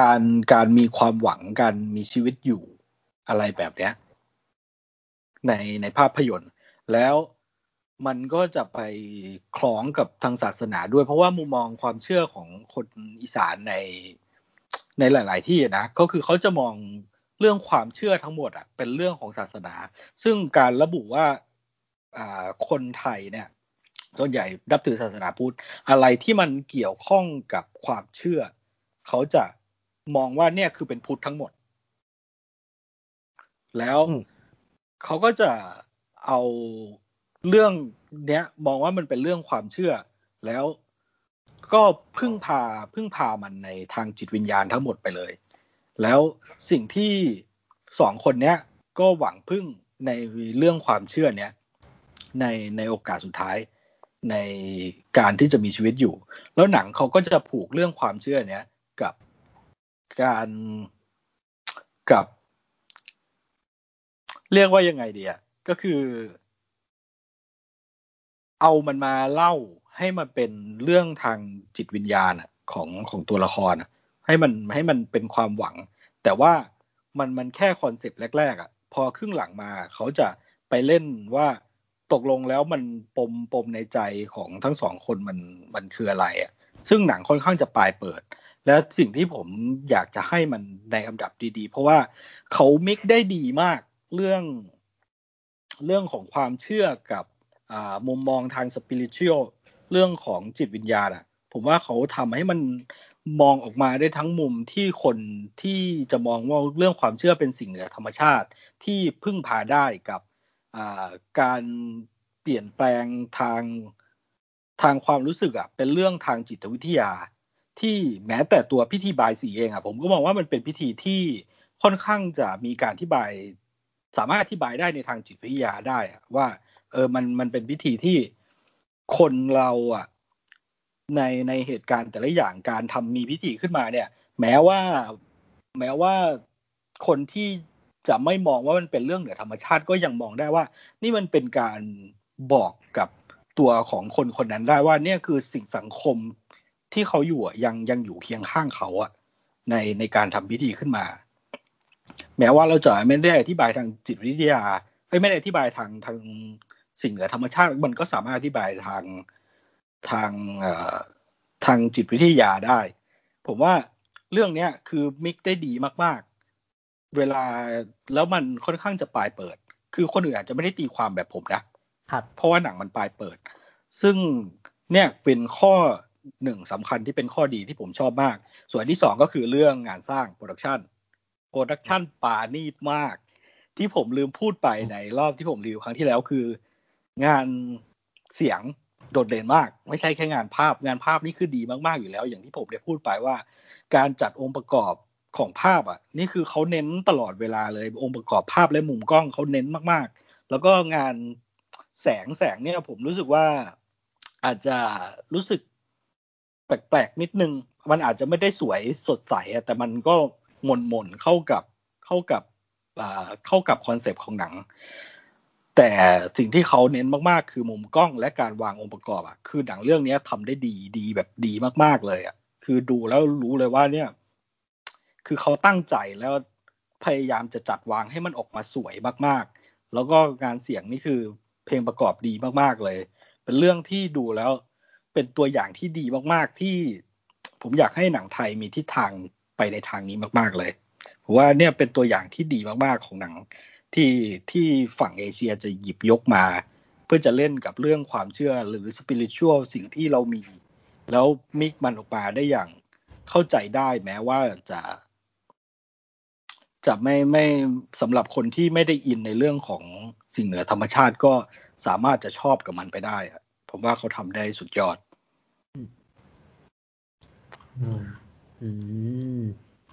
นะผมก็ไม่คิดว่า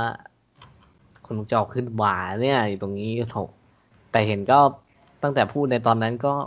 ค่อนข้างสัมผัสได้ว่าคุณลุงน่าชอบมากๆสำหรับเรื่องนี้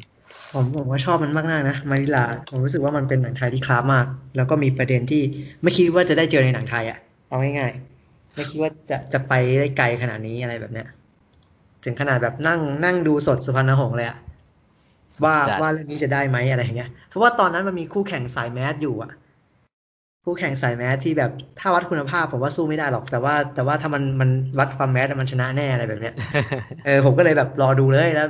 ว่าสายแมสจะชนะหรือเปล่าอะไรแบบเนี้ยแต่มาริลาก็ได้ไปก็โอเคอะไรแบบเนี้ยรอถ้าไม่ได้จะรอสับครับผม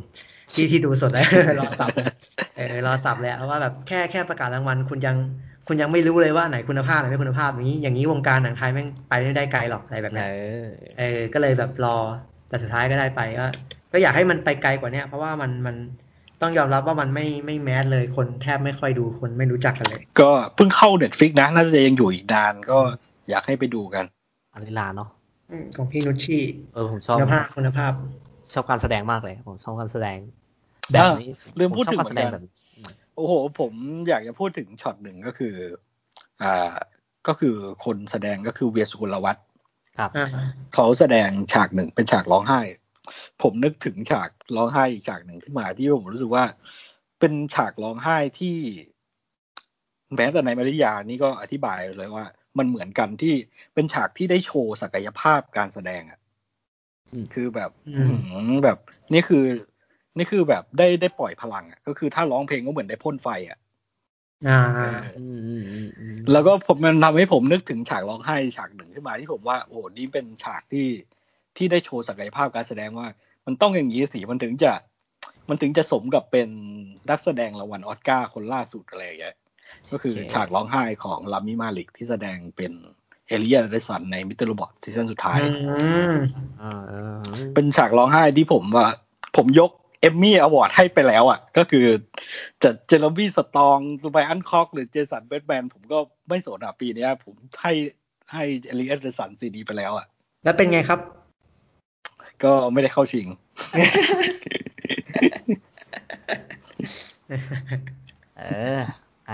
อย่างวงอ่ะผมบอกเลยคือตอนที่เจลันจะเข้าชิงตอนนั้นผมยังดูซีซั่น 4ไม่จบเลยมั้งแต่ว่าผมไปดูที่หลังผมก็โกรธแทนเหมือนกันเหมือนแล้วไปได้ออสการ์ในโบฮีเมียนเฉยเลยใช่คือโบฮีเมียนผมไม่ได้ดูนะแต่พอคือโบฮีเมียนถ้าวัดการแสดงผมว่าในมิสเตอร์โรบอทเดียวอีกเอาจริงๆผมไม่ได้ดูโบฮีเมียนนะแต่ผมว่าซีร้องไห้ซีนเนี้ยคือผมให้เอมมี่ไปแล้วอ่ะโอเคเอาเรื่องแต่ว่าในความเป็นจริงไม่ได้กระด้างเข้าชิงOkay. โอเคก็สำหรับอันดับที่2นะของคุณนุ๊กก็คือมานิลานะครับผมเรามาต่อที่คนต่อไปเลยคุณอ๊อฟว่าไงอันดับ2คุณต้องแบดแล้วมั้งต้องรู้จักกันแล้วแหละโอ้รู้จักน่าจะรู้จักกันโอ้โหทั่วประเทศอะทั่วโลกเลยเรื่องเนี้ยเฮ้ยคุณนุ๊กพูดอย่างนี้ก็ที่จริงมันเป็นหนังที่ผมไม่เคยพูดในพอดแคสต์เลยนะไม่เคยพูดถึงในพอดแคสต์เลยแล้วก็ไม่เคยเอามาพูดกับเอ็มกับนุ๊กเลยด้วยซ้ำเฮ้ยเดี๋ยวมันแย้งๆวะมันย้อนแย้งวะไอ้ที่รู้จักทั่วโลกที่คุณปูเขียนลงเพจ Facebook ส่วนตัวไปเอ้ยไม่ได้เขียนลงเพจเขียนลง Facebook ส่วนตัวไปแล้วก็ตั้งเป็น private ด้วยเฮ้ยช่วงมันจะมีช่วงนึงมันมีหลายช่วงนะครับที่แบบเวลาเขียนอะไรแล้วมันจะค่อนข้าง personal เยอะๆหน่อยแล้วก็ตั้งเป็น private ไว้หนังเรื่องนี้เคยคุยกับกลุ่มคนแค่ไม่กี่คนเท่านั้นครับผมแล้วก็คือหนังที่ชื่อเรื่องว่า Never Rarely Sometimes Always ครับผมไม่รู้จักครับโคตรจะแมสเลยครับผมก็เป็นเจ้าของรองชนะเลิศเบอร์ลินนะเทศกาลหนังเบอร์ลินแล้วก็เหมือนเดิมครับถ้าเป็นผมก็ต้องเป็นพวกที่ไปสะเทือนซันแดนซ์มาขอชื่อหนังอีกรอบหน่อย Never Rarely Sometimes Always ไม่เคยบางครั้งไม่เคยไม่บางครั้งตลอดเอาเรื่องวะ อ๋อโอเคเนาะทั่วบ้านทั่วเมืองอ่ะบอกเลยรู้จักกันทั่วบ้านทั่วเมืองก็เป็นหนังที่ว่าด้วยเรื่องราวของออทัมและสกายล่านะเป็นลูกพี่ลูกน้องกันที่ออกเดินทางครับผมจากเพนซิลเวเนียไปนิวยอร์กเพื่อทำแท้งเรื่องย่อประมาณนี้ครับโอเคโอเคแค่นี้เลยใช่ก็เป็นหนังที่เป็นตัวที่เอามายืนเป็นตัวท็อปได้สำหรับผมเอามายืนเกาะเวทีตัวแรกๆเลย แล้วเป็นหนังที่ถ่ายด้วยฟิล์ม 16 มม. นะซึ่งภาพมันจะแบบมันจะไม่ค่อยไฮเดฟอะดูแล้วภาพรู้สึกว่ามันไม่ค่อยไฮเดฟมันจะแกะแตกหน่อยอะไรเงี้ยมันจะละเอียดอ่อนหน่อยมันจะเหมือนกับเป็นการสื่อเขาจะเรียกว่าอะไรมันจะแตกๆหน่อยอะมันจะไม่ได้ไฮเดฟมากอะอะไรแบบเนี้ยซึ่งมันเป็นหนังที่ผมดูแล้วผมอยากให้มนุษย์ทุกคนได้ดูโดยเฉพาะประเทศไทยโอเคเอ้ยผมต้องร้องพูดอย่างนี้คือหนังมันสะท้อนประเด็นอะไรมากมายถ้าคุณดูแค่เรื่องย่อคุณก็น่าจะรู้นะว่ามันจะไปในทิศทางไหนยังไงแบบนี้ครับมันก็สะท้อนประเด็นของมนุษย์ออกมาประเด็นศีลธรรมค่านิยมต่างๆที่ผมรู้สึกว่ามันไม่ได้ชี้นำนะหนังมันไม่ได้ชี้นำหรอกแต่ว่ามันเหมือนเปิดเรื่องราวเปิดมุมกว้างให้เราได้คิดตามมากกว่ามันเป็นหนังค่อนข้างที่จะแบบถ้าเทียบกับอันดับ3ของผมอะถ้าเทียบกับ Spontaneous นะนี่แม่งหนังเงียบแหละ Spontaneous มันจะต่อได้หรอกกันเยอะๆใช่ไหมเรื่องนี้มันจะใช้ภาษาภาพยนตร์กับภาษากายแสดงออกเยอะสองนักแสดงก็เล่นได้ดีนะซิดนีย์ฟานไนแกนกับทาเลียไรเดอร์เล่นได้ดีเพราะว่าเขาก็ต้องใช้ body language ในการแสดงออกเยอะอะไรแบบเนี้ยซึ่งผมชอบมันมากๆมันมีกลิ่นอายคล้ายๆกับหนังปลาทองคำปี2007อ่ะอันนี้ทุกคนน่าจะรู้จักก็คือมันมีกลิ่นอายคล้ายๆกันก็คือ 4-day 3 week and 2 day เคยดูป่ะผมน่าจะไม่ว่ะโอเคคือมันคุณติดการผมก็แต่ว่าคุณออกวันติดแล้วเด็กไม่เฮ้ยเรื่องนี้มันดังนะเรื่องนี้มันดังเลยเหรอโอ้โหผิดหวังเลยโอเคผมขอโทษว่ะผมลาออกจากเพจแล้วไม่ไหวว่ะ 2, 3, 4, 5 เรื่องไม่มีใครแม่งซัพพอร์ตผมสักเรื่องเลยแบบโอ้โหเสียใจที่ไหนโอเคอ่ะยังไงคุณน้องยังไงคือผู้กำกับในไซส์แมนนะผมว่าเขาเก่งกาจในการนำเสนอเรื่องราวของวัยรุ่นที่แบบตกอยู่ในสภาวะเดินไม่เข้าขายไม่ออกครับผมแบบไม่เวลาเกิดปัญหาแล้วไม่รู้จะหันไปพึ่งใครเงี้ยก็ต้องจัดการปัญหาด้วยตัวเองเงี้ยเปิดอินเทอร์เน็ตแล้วก็หาทางช่วยตัวเองครับหาทางช่วยตัวเองอะไรแบบเนี้ยแล้วผมรู้สึกว่าเราก็ทำให้เราอิกนอร์ไปเวลาเรามีปัญหาถ้าเป็นปัญหาที่เราไม่สามารถบอกผู้ใหญ่ได้บอกผู้ปกครองได้มันก็จะประมาณนี้แหละอะไรแบบเนี้ยมันเป็นหนังที่ที่แบบเล่าเรื่องค่อนข้างเรื่อยๆนะแต่ว่าทุกฝีก้าวของเขาอ่ะมันแฝงประเด็นแล้วก็เรื่องราวให้แบบให้เราคบคิดตลอดเปิดเรื่องมาก็เฟี้ยวเลยอ่ะสำหรับผมอ่ะเปิดเรื่องมาก็น่าดูเลยอ่ะแต่เปิดมาแค่ไม่ถึงนาทีเรื่องงานก็น่าดูเลยสำหรับผมนะเรื่องว่ามันเป็นสปอยก็ได้นิดนึงไม่ถึง2 ทีหรอกก็คือนางเอกขึ้นโชว์ครับร้องเพลงอยู่กำลังร้องเพลงดีกีตาร์ร้องเพลงแล้วก็มีใครก็ไม่รู้ตะโกนว่าอีลานเฮ้ยโอ้โหมันเป็นงานโรงเรียนอ่ะงานโรงเรียนแล้วก็มีคนตะโกนมานี่แหละจากนั้นก็น่าดูเลยโอ้โหคำเดียวเนี่ยผมสามารถจินตนาการไปต่อได้เลยนะว่าแบบแม่งจะตัวละครนี้แม่งเป็นยังไงเฮ้ยน่าสนใจน่าสนใจจริงผมน่าสนใจคือตัวละครซับซ้อนมากซับซ้อนทางอารมณ์มากแ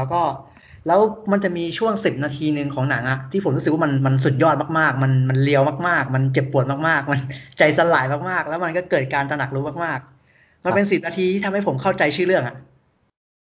ว่าทำไมชื่อเรื่องมันต้องชื่อเรื่องแบบเนี้ยโอเคกูรับไม่ได้พูดเลยโอเคไม่เป็นไรแต่ไม่ผมไม่ได้บอกไงว่ามันเป็นยังไงแต่ว่ามันเป็น10 นาทีนึงที่ผมรู้สึกว่าโอ้โหแม่งผมรู้สึกว่ามันจริงมากๆฉากเนี้ยมันจริงมากๆมันเลียวมากๆแบบโอ้โหแม่งสุดยอดมากๆอ่ะฉากเนี้ยผมรู้สึกมันสุดยอดมากผมอยากให้ทุกคนรู้มากๆเพราะผมรู้สึกว่าในประเทศเราตอนนี้มันก็มีประเด็นเกี่ยวกับการทำแท้งอะไรใช่ป่ะ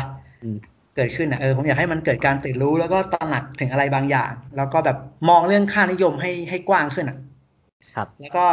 หันมาให้ความสำคัญกับสิทธิส่วนบุคคลมากกว่าว่าร่างกายนี้กับความคิดนี้เป็นของใครอะไรแบบนี้ครับผมแล้วก็แบบมันทำให้เรามองอ่านเรื่องแบบนี้ที่กำลังเป็นประเด็นอ่ะให้เราแบบกลับมาทบทวนได้ครับว่าสิทธิในการตัดสินใจของผู้หญิงหรือความสำคัญของการทำแท้งเนี้ยมันควรจะเป็นเรื่องถูกกฎหมายและเป็นเรื่องที่มันปลอดภัยอ่ะมาก มากกว่าที่เราจะมาวนเวียนเรื่องเวรกรรมศิลธรรมไสยศาสตร์อ่ะแล้วถ้าเราสังเกตดีๆครับประเทศไทยมันจะวนเวียนอยู่แค่นี้เวรกรรมศิลธรรมไสยศาสตร์แล้วก็คำเตือนสุดคลาสสิกว่าพฤติกรรมไม่เหมาะสมเยาวชนไม่ควรลอกเลียนแบบใช่ครับผมอยากให้ตรงนี้แม่งหมดไปสักทีอ่ะเราควรจะรู้ได้แล้วว่ามันควรจะเป็นยังไงอ่ะมันควรจะได้กันแล้วมันไม่ใช่แค่แบบว่าวัยรุ่นเดินทางไปทำแท้งอะไรหรอกนะครับถ้าคุณดูคุณจะได้อะไรมากมายจากก็เป็นหนัง Coming of Age ที่ดีมากๆเรื่องนึงเช่เอาเรื่องว่ะครับผมนี่ขนาดอันดับ2ตั้งแต่อันดับ3ของคุณน็อปเนี่ยก็แบบน่าสนใจสำหรับผมแล้วพออันดับ2ก็ยิ่งน่าสนใจเข้าไปใหญ่อันดับ1นี่ผมไปดูคะแนนRottenมาแบบคิดว่าเป็นไงบ้างเยอะป่ะอ๋อนักวิจารณ์ให้ตอนนี้ผลโหวตอยู่ที่207คนอยู่ที่ 99% ฝั่งคนดูทั่วไปเพราะคอนล้มครับ 20% ก็คิดว่าก็น่าจะเป็นสายใช่เพราะคอนล้ม 20% เองคือคนโหวตของฝั่งคนธรรมดา750ก็น่าจะเป็นหนังสายดราม่าเขาเป็นสายหนักหน่วงแล้วกันหนักใช่ไหมไม่มีความตลกพูดน้อยเล่าเรื่องด้วยภาพด้วยภาษาภาพยนตร์เยอะโหทำไม 20% เองเหรอโอ้ผิดหวังนะเนี่ยโอ้โหไม่รู้มาก่อนโอ้เจ็บปวดเลยพอได้ยินคำนี้อันดับ2ของผมแต่99นี่คือไม่ธรรมดามากๆนะ99% ผมชอบมากๆนะผมดูเสร็จแล้วผมเกิดหลายอารมณ์มากผมชอบมากๆแล้วผมอันดับ2ของผม Never Rarely Sometimes Always โอเค Never Rarely Sometimes Always เนาะครับอันดับ2ใช่ไหมของน็อปเมื่อกี้อันดับ2ครับผมอันดับ2ก็มาถึงอันดับ1นะครับของผมก็ต้องบอกกันเลยว่าเที่ยวเรื่องนี้มาเพราะว่ามันคืออันดับ1ในปีนั้นแหละสำหรับผมแล้วก็ตัวเลือกค่อนข้างน้อยด้วยที่มาประชันนะแต่ผมก็ยังเลือกเพราะจริตและความรู้สึกจริงก็เป็นอะไรไปไม่ได้ฮะจากที่เกินมาชื่อแอรอนเซอร์กินที่เป็นคนเขียนบทก็ต้องแพ้ให้ชื่อนี้ที่คนไทยมักจะเข้าไปสไลด์เข่านั่นคือผมรู้เลยคริสโตเฟอร์โนแลนใช่ครับอันดับ1ของผมแม่งคือ Tenet ครับผมเรื่องนี้มีชื่อไทยหรือเปล่าไม่รู้เพราะว่ามันก็เขียนว่า Tenet ถูกมั้ยใช่น่าจะ Tenet แหละชื่อไทยก็ Tenet นั่นแหละก็คือผมเชื่อว่าหลายๆคนน่าจะได้ดูแล้วน่าจะได้รู้จักนะครับผมเรื่องย่อคร่าวๆแบบง่ายๆเลยมันเล่าถึงมันไม่มีชื่อนี่ใช่ไหมเหมือนเป็นอารมณ์สายลับนิรนามแล้วกันตัวเอกสายลับก็แบบได้บังเอิญไปเข้าร่วมองค์กรที่แบบว่าเป็นองค์กรลับเลยแล้วก็แบบได้รู้จักอุปกรณ์เทเน็ตแล้วก็เหมือนว่าอุปกรณ์เนี้ยมีความสามารถที่แบบสามารถควบคุมกระแสเวลาของวัตถุให้มันแบบย้อนกลับได้แค่นั้นเนาะแล้วก็เป็นเรื่องมากมายเรื่องนี้ผมเลือกมาอันดับที่1ของผมมาน่าจะเป็นเพราะประสบการณ์มากกว่าอย่างที่บอกว่าผมค่อนข้างทึ่งในสิ่งที่ได้ประสบพบเจอในวันที่ได้ไปรู้จักเทเน็ตตั้งแต่ดูตัวอย่างแล้วแหละผมเป็นคนชอบอะไรแบบนี้แล้วแบบว่าความรู้สึกผมอะให้ง่ายๆกับหนังเรื่องนี้ก็แม่งผมรู้สึกว่ามันมีความเท่อยู่ในนั้นความเท่ที่นี่อาจจะเป็นเพราะว่าความที่มันไม่เคยเห็นด้วยมั้งแต่ว่าเราพอเข้าใจได้เรารู้สึกว่านั่นแหละมันอาจจะไม่ได้แบบเท่ากับ Inception อ่ะถ้าพูดตรงๆสำหรับเรื่องนี้สำหรับผมเพราะว่าพอถ้าพูดถึงส่วนเนี้ยมันจะไปอีกประเด็นนึงแล้วมันจะไปอีกประเด็นที่ว่าสุดยอดหนังโนแลนไงถูกไหมแต่ว่าอันนี้มาพูดถึงแบบ2020อ่ะคือผมแม่งให้เทเน็ตจริงๆผมดูซ้ำอีก2รอบผมรู้สึกว่ามันเป็นอะไรที่น่าศึกษามากกว่าสำหรับผมนะมันน่าศึกษาในแทบทุกองค์ประกอบทั้งในเรื่องการถ่ายทำทั้งในเรื่องแบบความคิดที่เขาแบบว่านำมันขึ้นมาใช่แหละผมอันนี้ส่วนตัวผมว่าผมเรียกว่าแม่งเป็นหนังทดลองสำหรับผมได้แม่งให้ฟีลสำหรับผมแม่งเหมือนกับบอยฮูดอะที่มันเรียกว่าภาพยนตร์ทดลองจริงๆอ่ะอันนี้สำหรับผมนะผมเลยค่อนข้างแบบเฮ้ยแม่งประทับใจเราในจุดนั้นจริงแล้วก็ทุกองค์ประกอบไม่ว่าจะเป็นสกอร์นี่ค่อนข้างหนึ่งเลยผมค่อนข้างเบื่อกับชื่อฮันซิมเมอร์แล้วแบบแล้วพอมาได้ยินชื่อของคนเนี้ยผมก็ค่อนข้างเสพของเขาแล้วพยายามฟังและอีกอย่างนึงคือแม่งมีจริตรสนิยมเข้าไปอีกที่ท่านพ่อเขาได้ไปโคกับ ทาวิสกอตเข้าไปอีกซึ่งนั่นเป็นจริตส่วนตัวเพราะว่าสกอตนี้ค่อนข้างเป็นไอดอลของผมก็เลยค่อนข้างรู้สึกว่ามันเป็นหนังที่ค่อนข้างครบในรสนิยมเราพูดอย่างนี้ดีกว่ารสนิยมส่วนตัวครับผมสำหรับ Tenet ผมให้เป็นอันดับหนึ่งของปี2020เลยเอาละ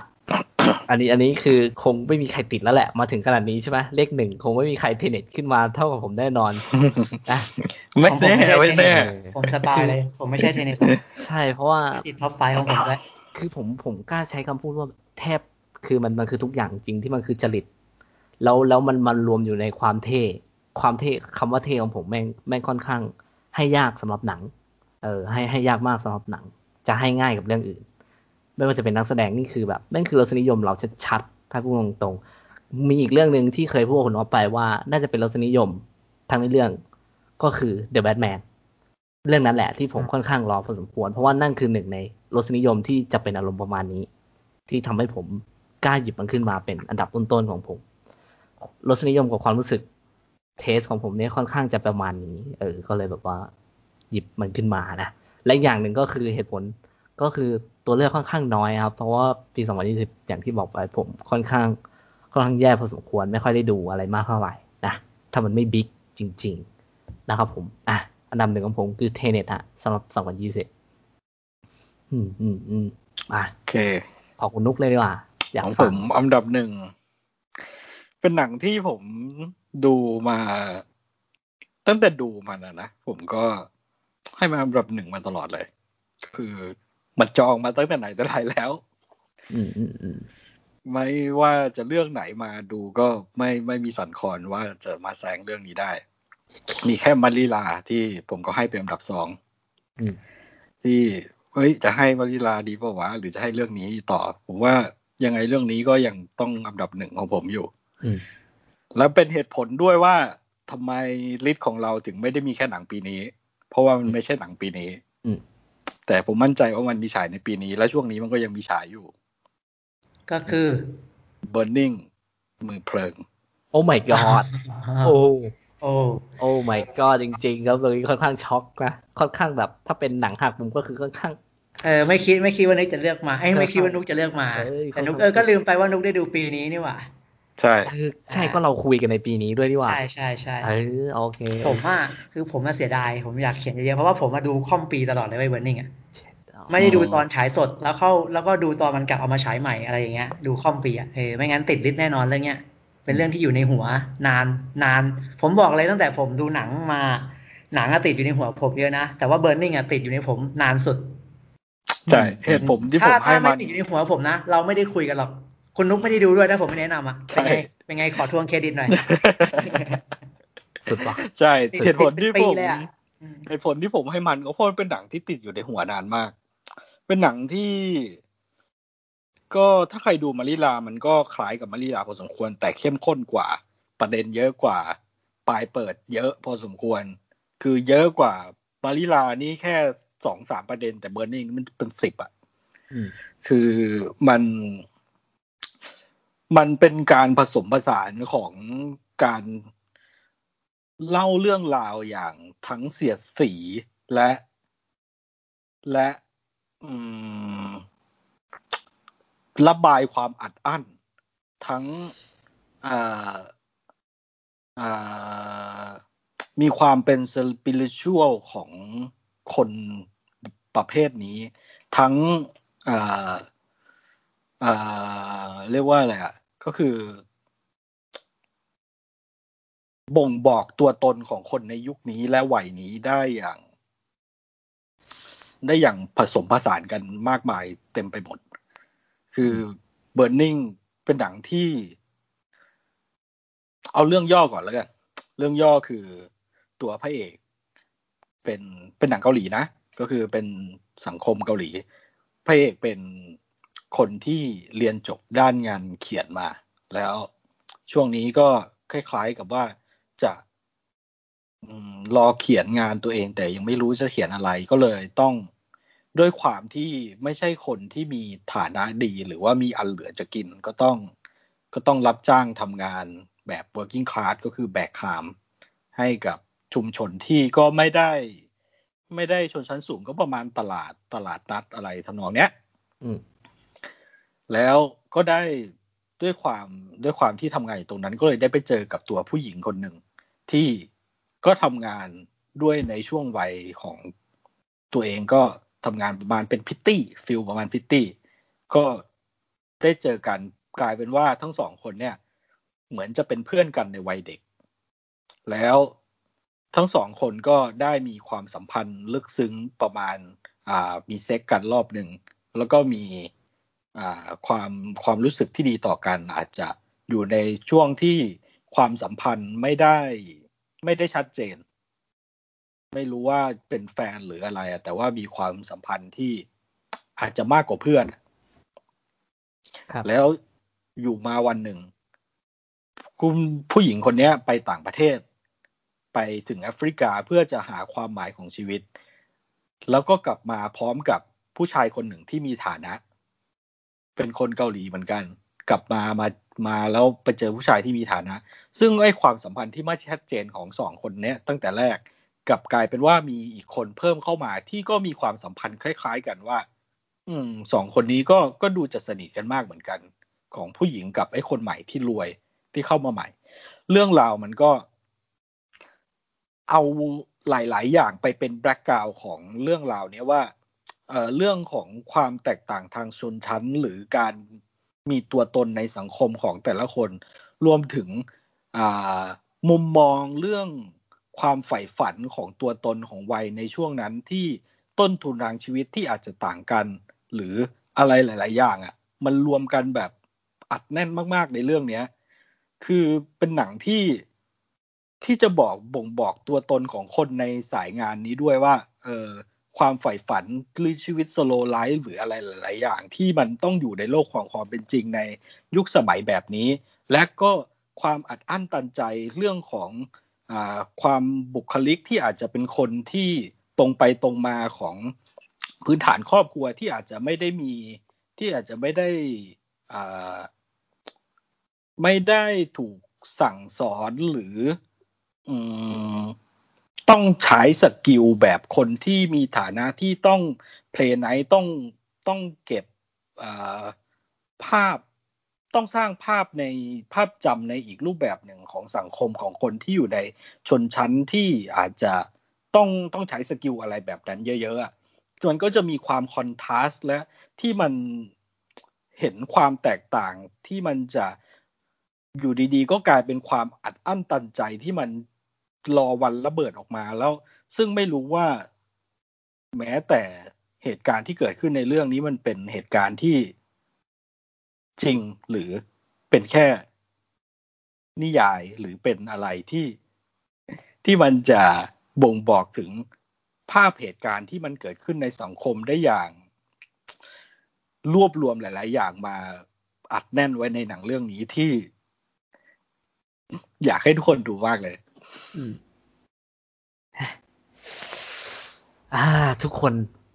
คนในที่นี้ก็คือไม่ใช่เรา3คนนะเพราะเรา3คนจัดเต็มไปเรียบร้อยสำหรับ Burning เนาะผมดู3รอบนะบอกเลยเฮ้ยเดี๋ยวคุณอ๊อฟใช่อะไรโอ้ย Lido เฮาดูไป Lido ได้จำได้ Lido 2รอบโอเค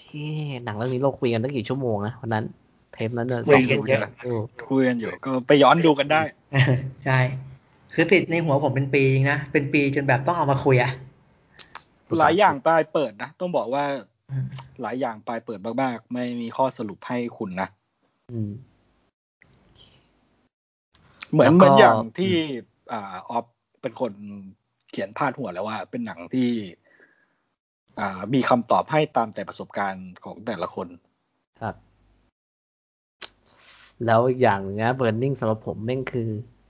แม่งเป็นหนังที่มีหนึ่งซีนที่จะจดจำไปจนวันตายเนาะที่เราพูดกันอยู่นั้นใช่ใช่เป็นซีนที่สวยงามที่สุดในชีวิตผมที่ดูภาพยนตร์มาเลยก็ว่าได้นะไม่ได้ที่สุดนะไม่ถึงว่าแบบก็สวยงามแบบสัสๆเลยอ่ะถึงในฉากที่สวยงามอ่ะ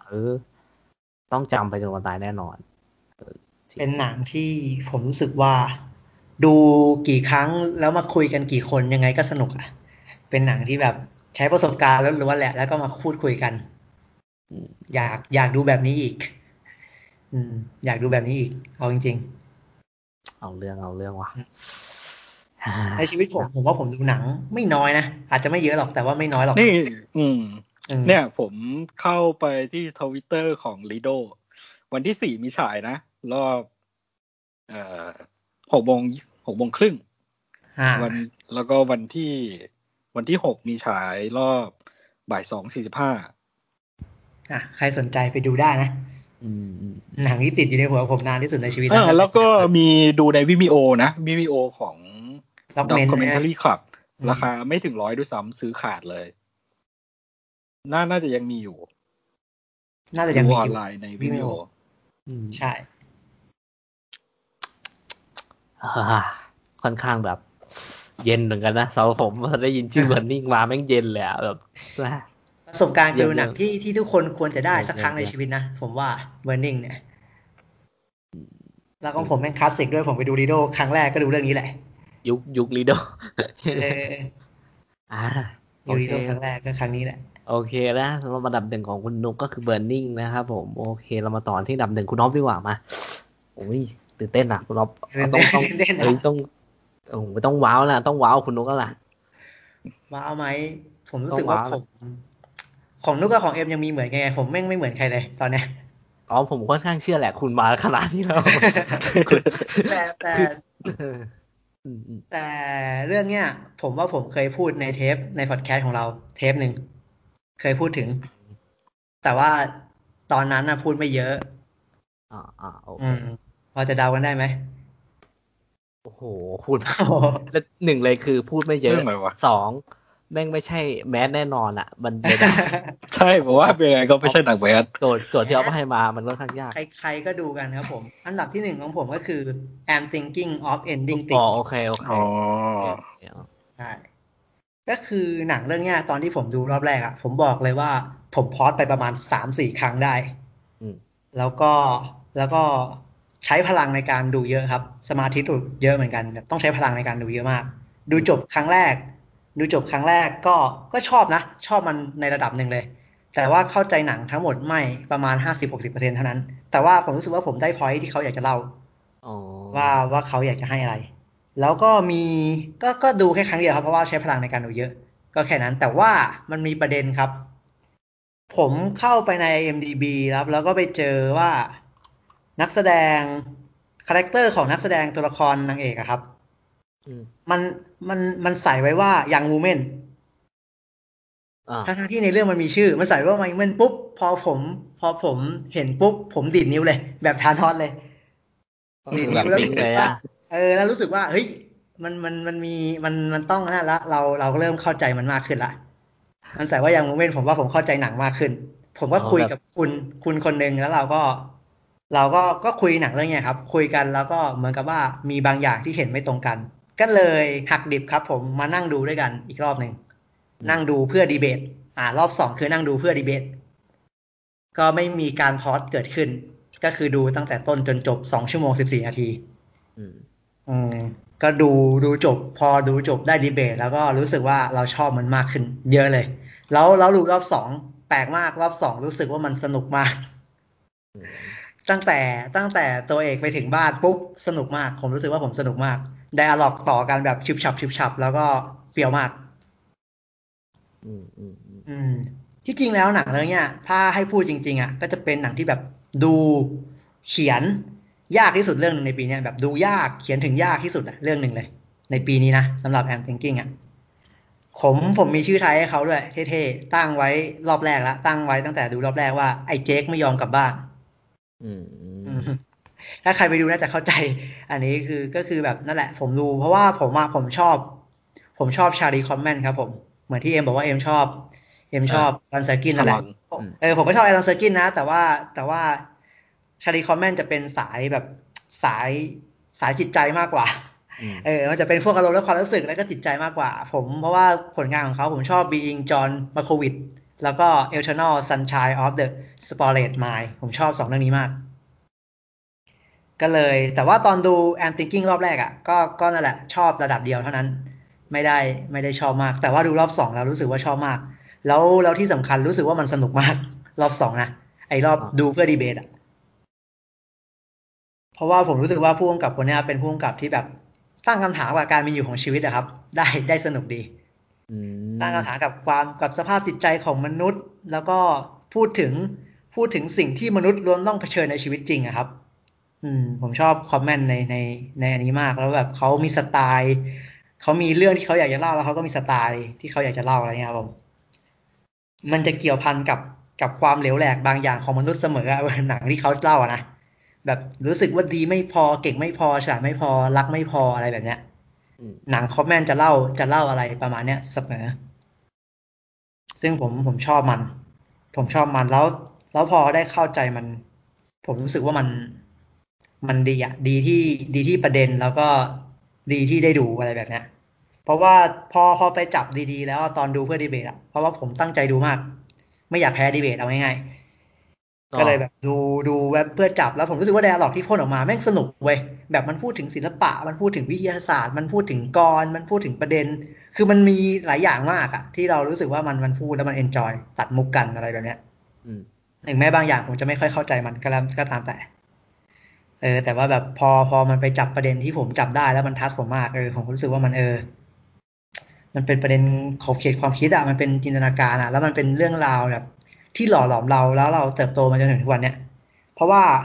พอยท์ที่เขาอยากจะบอกในเรื่องอ่ะครั้งนึงผมก็เคยคิดอะไรประมาณเนี้ยแบบชีวิตจริงผมว่าหลายๆคนแหละทุกคนบนโลกก็ต้องเคยคิดอะไรแบบนี้ก็เลยแบบรู้สึกว่าทัชนะอะไรแบบเนี้ยก็เป็นหนังจะเรียกว่าหนังทำบทเก่งแต่ว่าประเด็นดีอะไรแบบนี้เย็นเลยโอ้โหน้องเย็นเข้าไปใหญ่คือแบบคือเจอ Burning ว่าเย็นแล้วผมเจอเรื่องนี้คือเย็นเข้าไปใหญ่แต่ถ้าวัดกันผมชอบ Burning มากกว่านะถ้าวัดกันอ่ะแต่อันนี้ก็ดีครับอันนี้รู้สึกว่าแบบเฟี้ยวมากฟังแล้วรู้สึกอยากกลับไปดูอีกรอบเลยหนูกลับไปดูเพื่อดีเบตแบบออฟอ่ะหาคนดีเบตคุณน่าจะคุยกันนะหมายถึงว่าแบบดูว่าคุยสักเรารู้สึกว่าคือตอนแรกก็คือตอนแรกสารภาพเลยว่ามันจะติดท็อปแหละแต่ว่ามันจะไม่ติดท็อป10ด้วยซ้ำนะตอนแรกนะแต่พอไปเจอYoung Womanเท่านั้นแหละคลิกเลยคลิกมากเพราะว่าพอไปเห็นYoung Womanใน IMDb แล้วก็ไปนึกถึงหนังปุ๊บดีดนิ้วเลยแบบโหชัดเลยจำได้อีกแล้วว่ะอะไรประมาณเนี้ยก็เลยแบบต้องไปดูอีกรอบนึงดูเพื่อดีเบตแล้วก็รู้สึกว่ารอบ2มันสนุกมากๆพอไปถึงบ้านพ่อบ้านแม่ปุ๊บก็รู้สึกว่ามันเริ่มมันสนุกเลยแหละผมลืมเล่าเรื่องย่อก็คือคุณนางเอกเนี่ยเขาคบกับแฟนได้ประมาณ8สัปดาห์แฟนหนุ่มก็คือเจคเหมือนกับจะพาไปเยี่ยมพ่อเยี่ยมแม่ที่แถบนอกเมืองอะไรแบบเนี้ยแถบชนบทหน่อยอะไรแบบเนี้ยก็ขับรถกันไปในวันหิมะตกเพื่อไปเยี่ยมพ่อเยี่ยมแม่อะไรประมาณนี้ครับทั้งเรื่องก็แค่นี้ครับผมใช่แล้วเป็นหนังถ้าเทียบกับ Never Rarely Sometimes Always นะหนังเรื่องนี้แม่งก็คุยเยอะแบบ Spontaneous เลยแบบคุยแทบจะทุกๆวินาทีของเรื่องอ่ะคุยจนฟังไม่ทันคุยแบบคุยยับๆเลยครับแบบต่อ dialogue กันแบบยับๆเลยคุยแทบจะทุกวินาทีของเรื่องจริงๆแบบแต่ว่าผมชอบมันมากๆนะผมรู้สึกว่ามันเฟี้ยวในตัวของมันอ่ะพอเราเริ่มจับอะไรหลายๆอย่างได้แล้วว่ามันเฟี้ยวดูมาหลายเรื่องอ่ะผมไม่เคยชอบไอ้คุณเจสซี่พัมเมอร์เลยนะพัมมอนป่ะพัมมอนหรือพัมเมอร์เจสซี่ไอ้คนที่หน้าตาคล้ายๆแมดเดมอนอ่ะไอ้แมดเดมอนปลอมอ่ะที่เล่น Breaking Bad อ่ะครับนั่นแหละที่เล่น Irishman ด้วยผมไม่เคยชอบเขาคนนี้เลยแต่ว่าดูเรื่องนี้ผมชอบเขาเล่นตั้งแต่ไหนแต่ก่อนไม่ชอบนะคือใน2เรื่องนั้นไม่ชอบที่ตัวตนนะหมายถึงว่าไม่ใช่ว่าแสดงไม่ดีหรือนะหมายถึงว่าตัวที่เขาเล่นน่ะผมไม่เคยชอบตัวละครที่เขาเล่นสักตัวเลยผมชอบคาแรคเตอร์ที่เขาเล่นในฟาโก้ฟาโก้ฟาโก้ได้อยู่ในเกมไหนก็ได้อยู่นะแต่ว่าอะไรนะต่อในเกมไหนก็เกียนดีแต่ในเรื่องนี้ผมว่าเรื่องนี้ผมชอบเขาเรื่องเว้ยแบบผมเลยแบบว่าเอ้ยที่จริงแล้วมันมีใน Netflix ด้วยแล้วก็แบบน่าจะแม้ในวงกว้างอยากเห็นแบบ Little Women เลยว่าติดท็อป 10 Thailand สักครั้งโอเค ก็แนะนำนะผมแนะนำมากๆแต่ก็บอกไว้ก่อนว่าไม่ใช่หนังสำหรับทุกคนหรอกเพราะว่ามันเป็นหนังที่บอกตามตรงว่าดูยากมากน่าจะดูยากที่สุดแล้วในปีนี้เหตุผลที่มันดูยากนี่คือเพราะว่าอะไรครับเพราะว่ามันไม่บอกอะไรมันใช้พลังในการดูเยอะมากเพราะว่าถ้าแบบเป็นสายที่ไม่ใช่สายเนี่ยจะรู้สึกว่ามันน่าเบื่อมากมันอะไรวะเนี่ย2ไม่รู้เรื่องครับต้องจับเยอะต้องมีสมาธิเยอะต้องจับไดอะล็อกแล้วก็คิดตามไม่งั้นไม่รู้เรื่องครับเล่นท่ายากมากที่ผมบอกว่ามันอวดเก่งแต่ว่าก็มีหัวใจครับหนังอวดเก่งแต่ก็มีหัวใจเอาเรื่องไว้ประมาณนั้นใช่ประมาณนั้นแต่ว่ามันสนุกมากเลยนะพอเราจับได้แล้วผมว่ามันสนุกถ้าเราคิดกับมันนะผมว่าพอจับได้แล้วมันจะเริ่มสนุกใช่และนี่คืออันดับหนึ่งของผมของออฟนะเรามารีแคปไหมมันเรียงกันหน่อยว่าอันดับ1ถึง5แต่ละคนมีอะไรบ้างของผมก็เป็น Demon Slayer The Half of It แล้วก็ The Invisible Man แล้วก็ The Trial of the Chicago 7 แล้วก็ปิดท้ายด้วย Tenet ครับผมอันดับ1ของผมอันดับ5 Kingmaker อันดับ4 The Trial of Chicago 7 อันดับ3 The Lighthouse อันดับ2 Marilla และอันดับ1 Burning ของผมอันดับ5ครับผมสิ่งที่ดีที่สุดที่ยังมีอยู่ใน Netflix Little Women ครับอันดับ4 Beta Day อันดับ3 Spontaneous อันดับ2 Never Rarely Sometimes Always อันดับ1 I'm Thinking of Ending Things แนะนำทุกเรื่องครับแนะนำทุกเรื่องเลยทั้ง15เรื่องเลย3คนต้องจดเลยนะฮะผมบอกเลยว่าใครที่ฟังตรงนี้คือต้องจดเลย14ดิเพราะว่า2คนมีซ้ำกันเรื่องนึงใช่ไหมมีชายเอาใช่พูดถึง The Trial of the Chicago 7 แล้วผมอยากขายของมากเลยขายเลยครับถ้าคุณเป็นแฟนอลอนเซอร์กินหรือคุณชอบ The Social Network คุณชอบเดวิดฟินเชอร์หรือแจ็คฟินเชอร์ในแมงเนี่ยที่เขียนไดอะล็อกก็ไม่ได้น้อยหน้าไปกว่า The Social Network มากเนี่ยผมว่าคุณต้องจับตาดูคนนี้ให้ดีนะครับเจสอาร์มสตรองเขาทำถ้าคุณชอบไอ้ชื่อที่ผมไล่มาผมว่าคุณไม่น่าจะผิดหวังกับสิ่งนี้ครับเขาทำ Succession ว่าแล้วเดี๋ยวนะโอเคมีใน HBO Go ครับ Succession หนีไม่พ้นจริงๆนะสำหรับผมลืมพูดไปตอนที่เรารีวิว Chicago 7 เพราะว่ามันแนวคล้ายๆกันเลยอ่ะถ้าใครชอบ Chicago 7 ผมว่าคุณน่าจะไม่ผิดหวังกับ Succession ครับไม่เอาเรื่องเว้ยมาทุกเทปจริงๆว่ะไอ้ตัวนี้ขนาดเคยมาเทปจริงอ่ะเทปจริงเลยไม่เทปนั้นผมจำได้แล้วว่าทำไมผมถึงไม่พูดเพราะว่าผมพูดว่าผมพูดไปเยอะแล้วผมจะไม่พูดถึงชื่อมันอีกผมก็เลยไม่ได้พูดในเทปนั้นจริง2020ที่ผ่านมาก็มีหนังดีๆเยอะนะหนังแบบน่าสนใจซีรีส์ด้วยอะไรแบบนี้เยอะแยะมากมายให้น่าติดตามก็ถึงแม้โรงหนังจะมีช่วงที่ปิดไปอะแต่ว่าผมว่าหนังสตรีมมิ่งก็พอจะช่วยทดแทนได้นะในบางจังหวะว่าปีนี้ผมรู้สึกว่าหนังสตรีมมิ่งก็ดีๆก็เยอะซีรีส์อะไรแบบนี้ก็เป็นปีที่นั่นส่วนลิสต์ของคณะหนังก็รอก่อนแล้วกันครับเผื่อมีคนรอครับผมรอเราก็จะโพสทางเพจเหมือนเดิมแต่ลิสต์ที่เป็นทางการแบบอันดับเพจอันดับหนังของเพจเรามันจะไม่เหมือนอันนี้นะใช่มันจะมีเหมือนบ้างแหละบางอันก็คือที่เราทำทุกปีก็คือท็อป20ใช่ไหม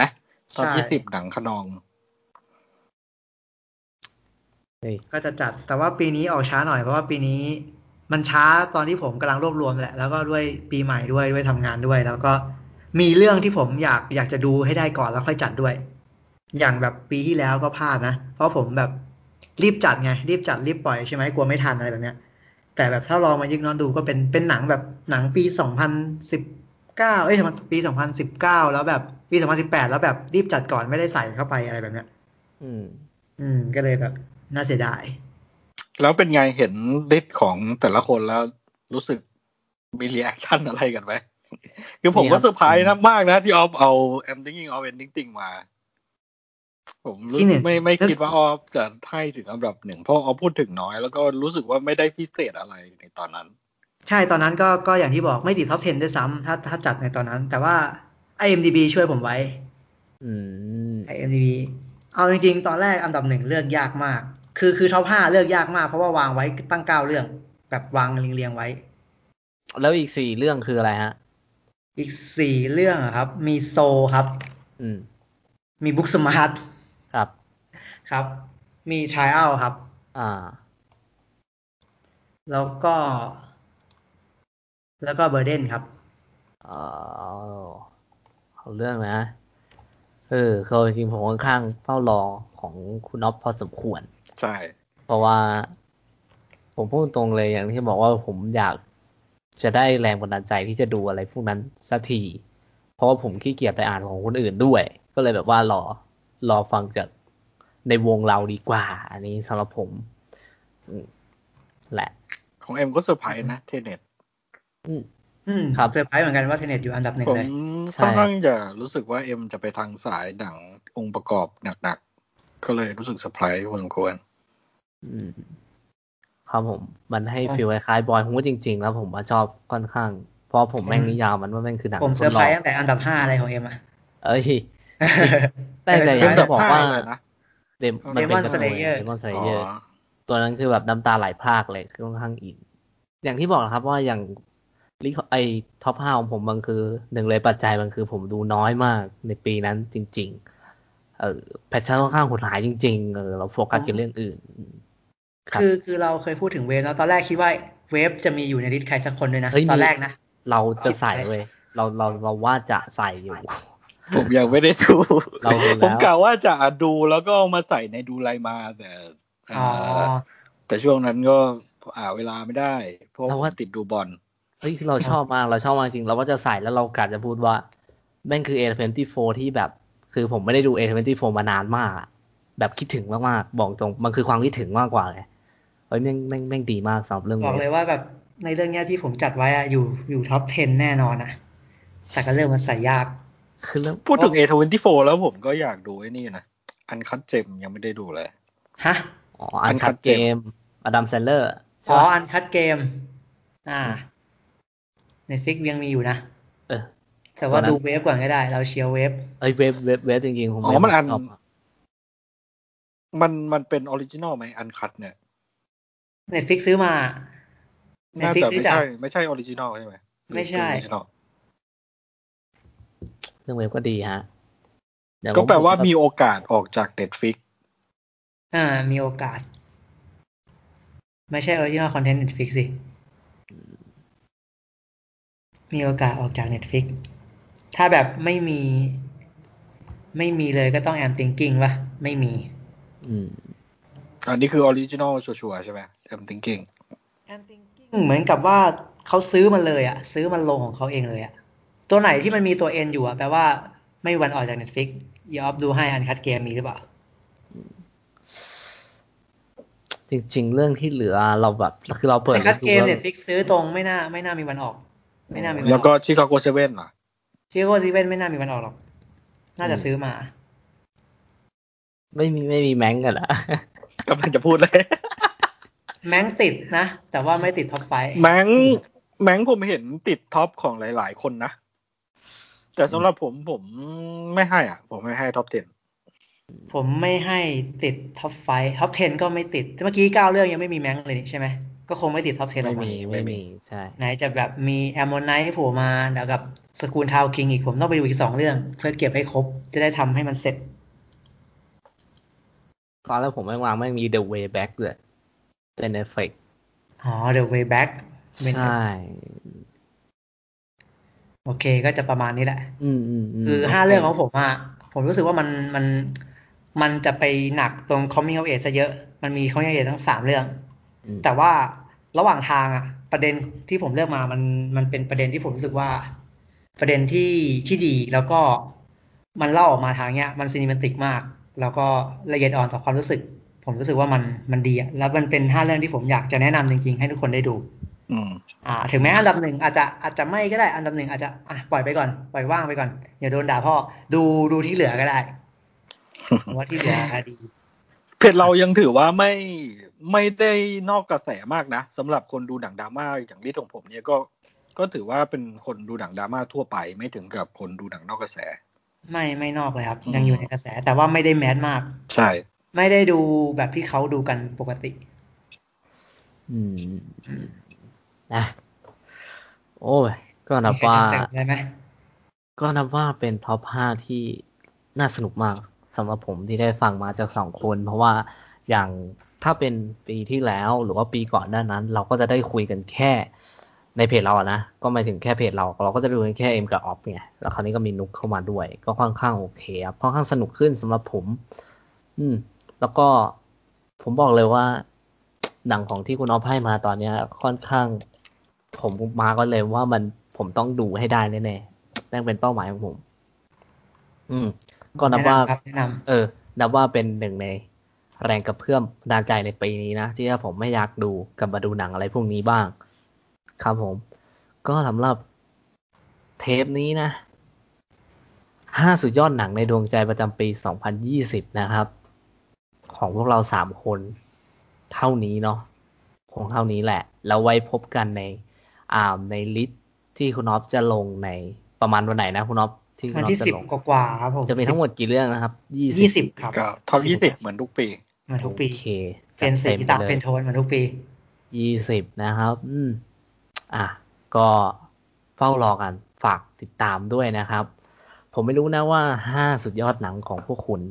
คนที่ฟังเนี่ย2020มีเรื่องอะไรแต่ว่าถ้ามีเรื่องไหนน่าสนใจก็ลองคอมเมนต์บอกกันได้บ้างเนาะเพราะว่าเราบ้างได้ครับแนะนำครับใช่ๆๆงั้นก็เทปนี้นับว่าเป็นเทปสวัสดีปีใหม่สำหรับพวกเราเนาะถูกไหมครับผมถ้างั้นวันนี้ผมเอ็มออฟครับนุกครับพวกเรา3คนจากเพจขนองหนังขอตัวลากันไปก่อนนะครับผมแล้วก็สวัสดีปีใหม่ด้วยนะครับสำหรับวันนี้บ๊ายบายครับผมสวัสดีครับสวัสดีครับ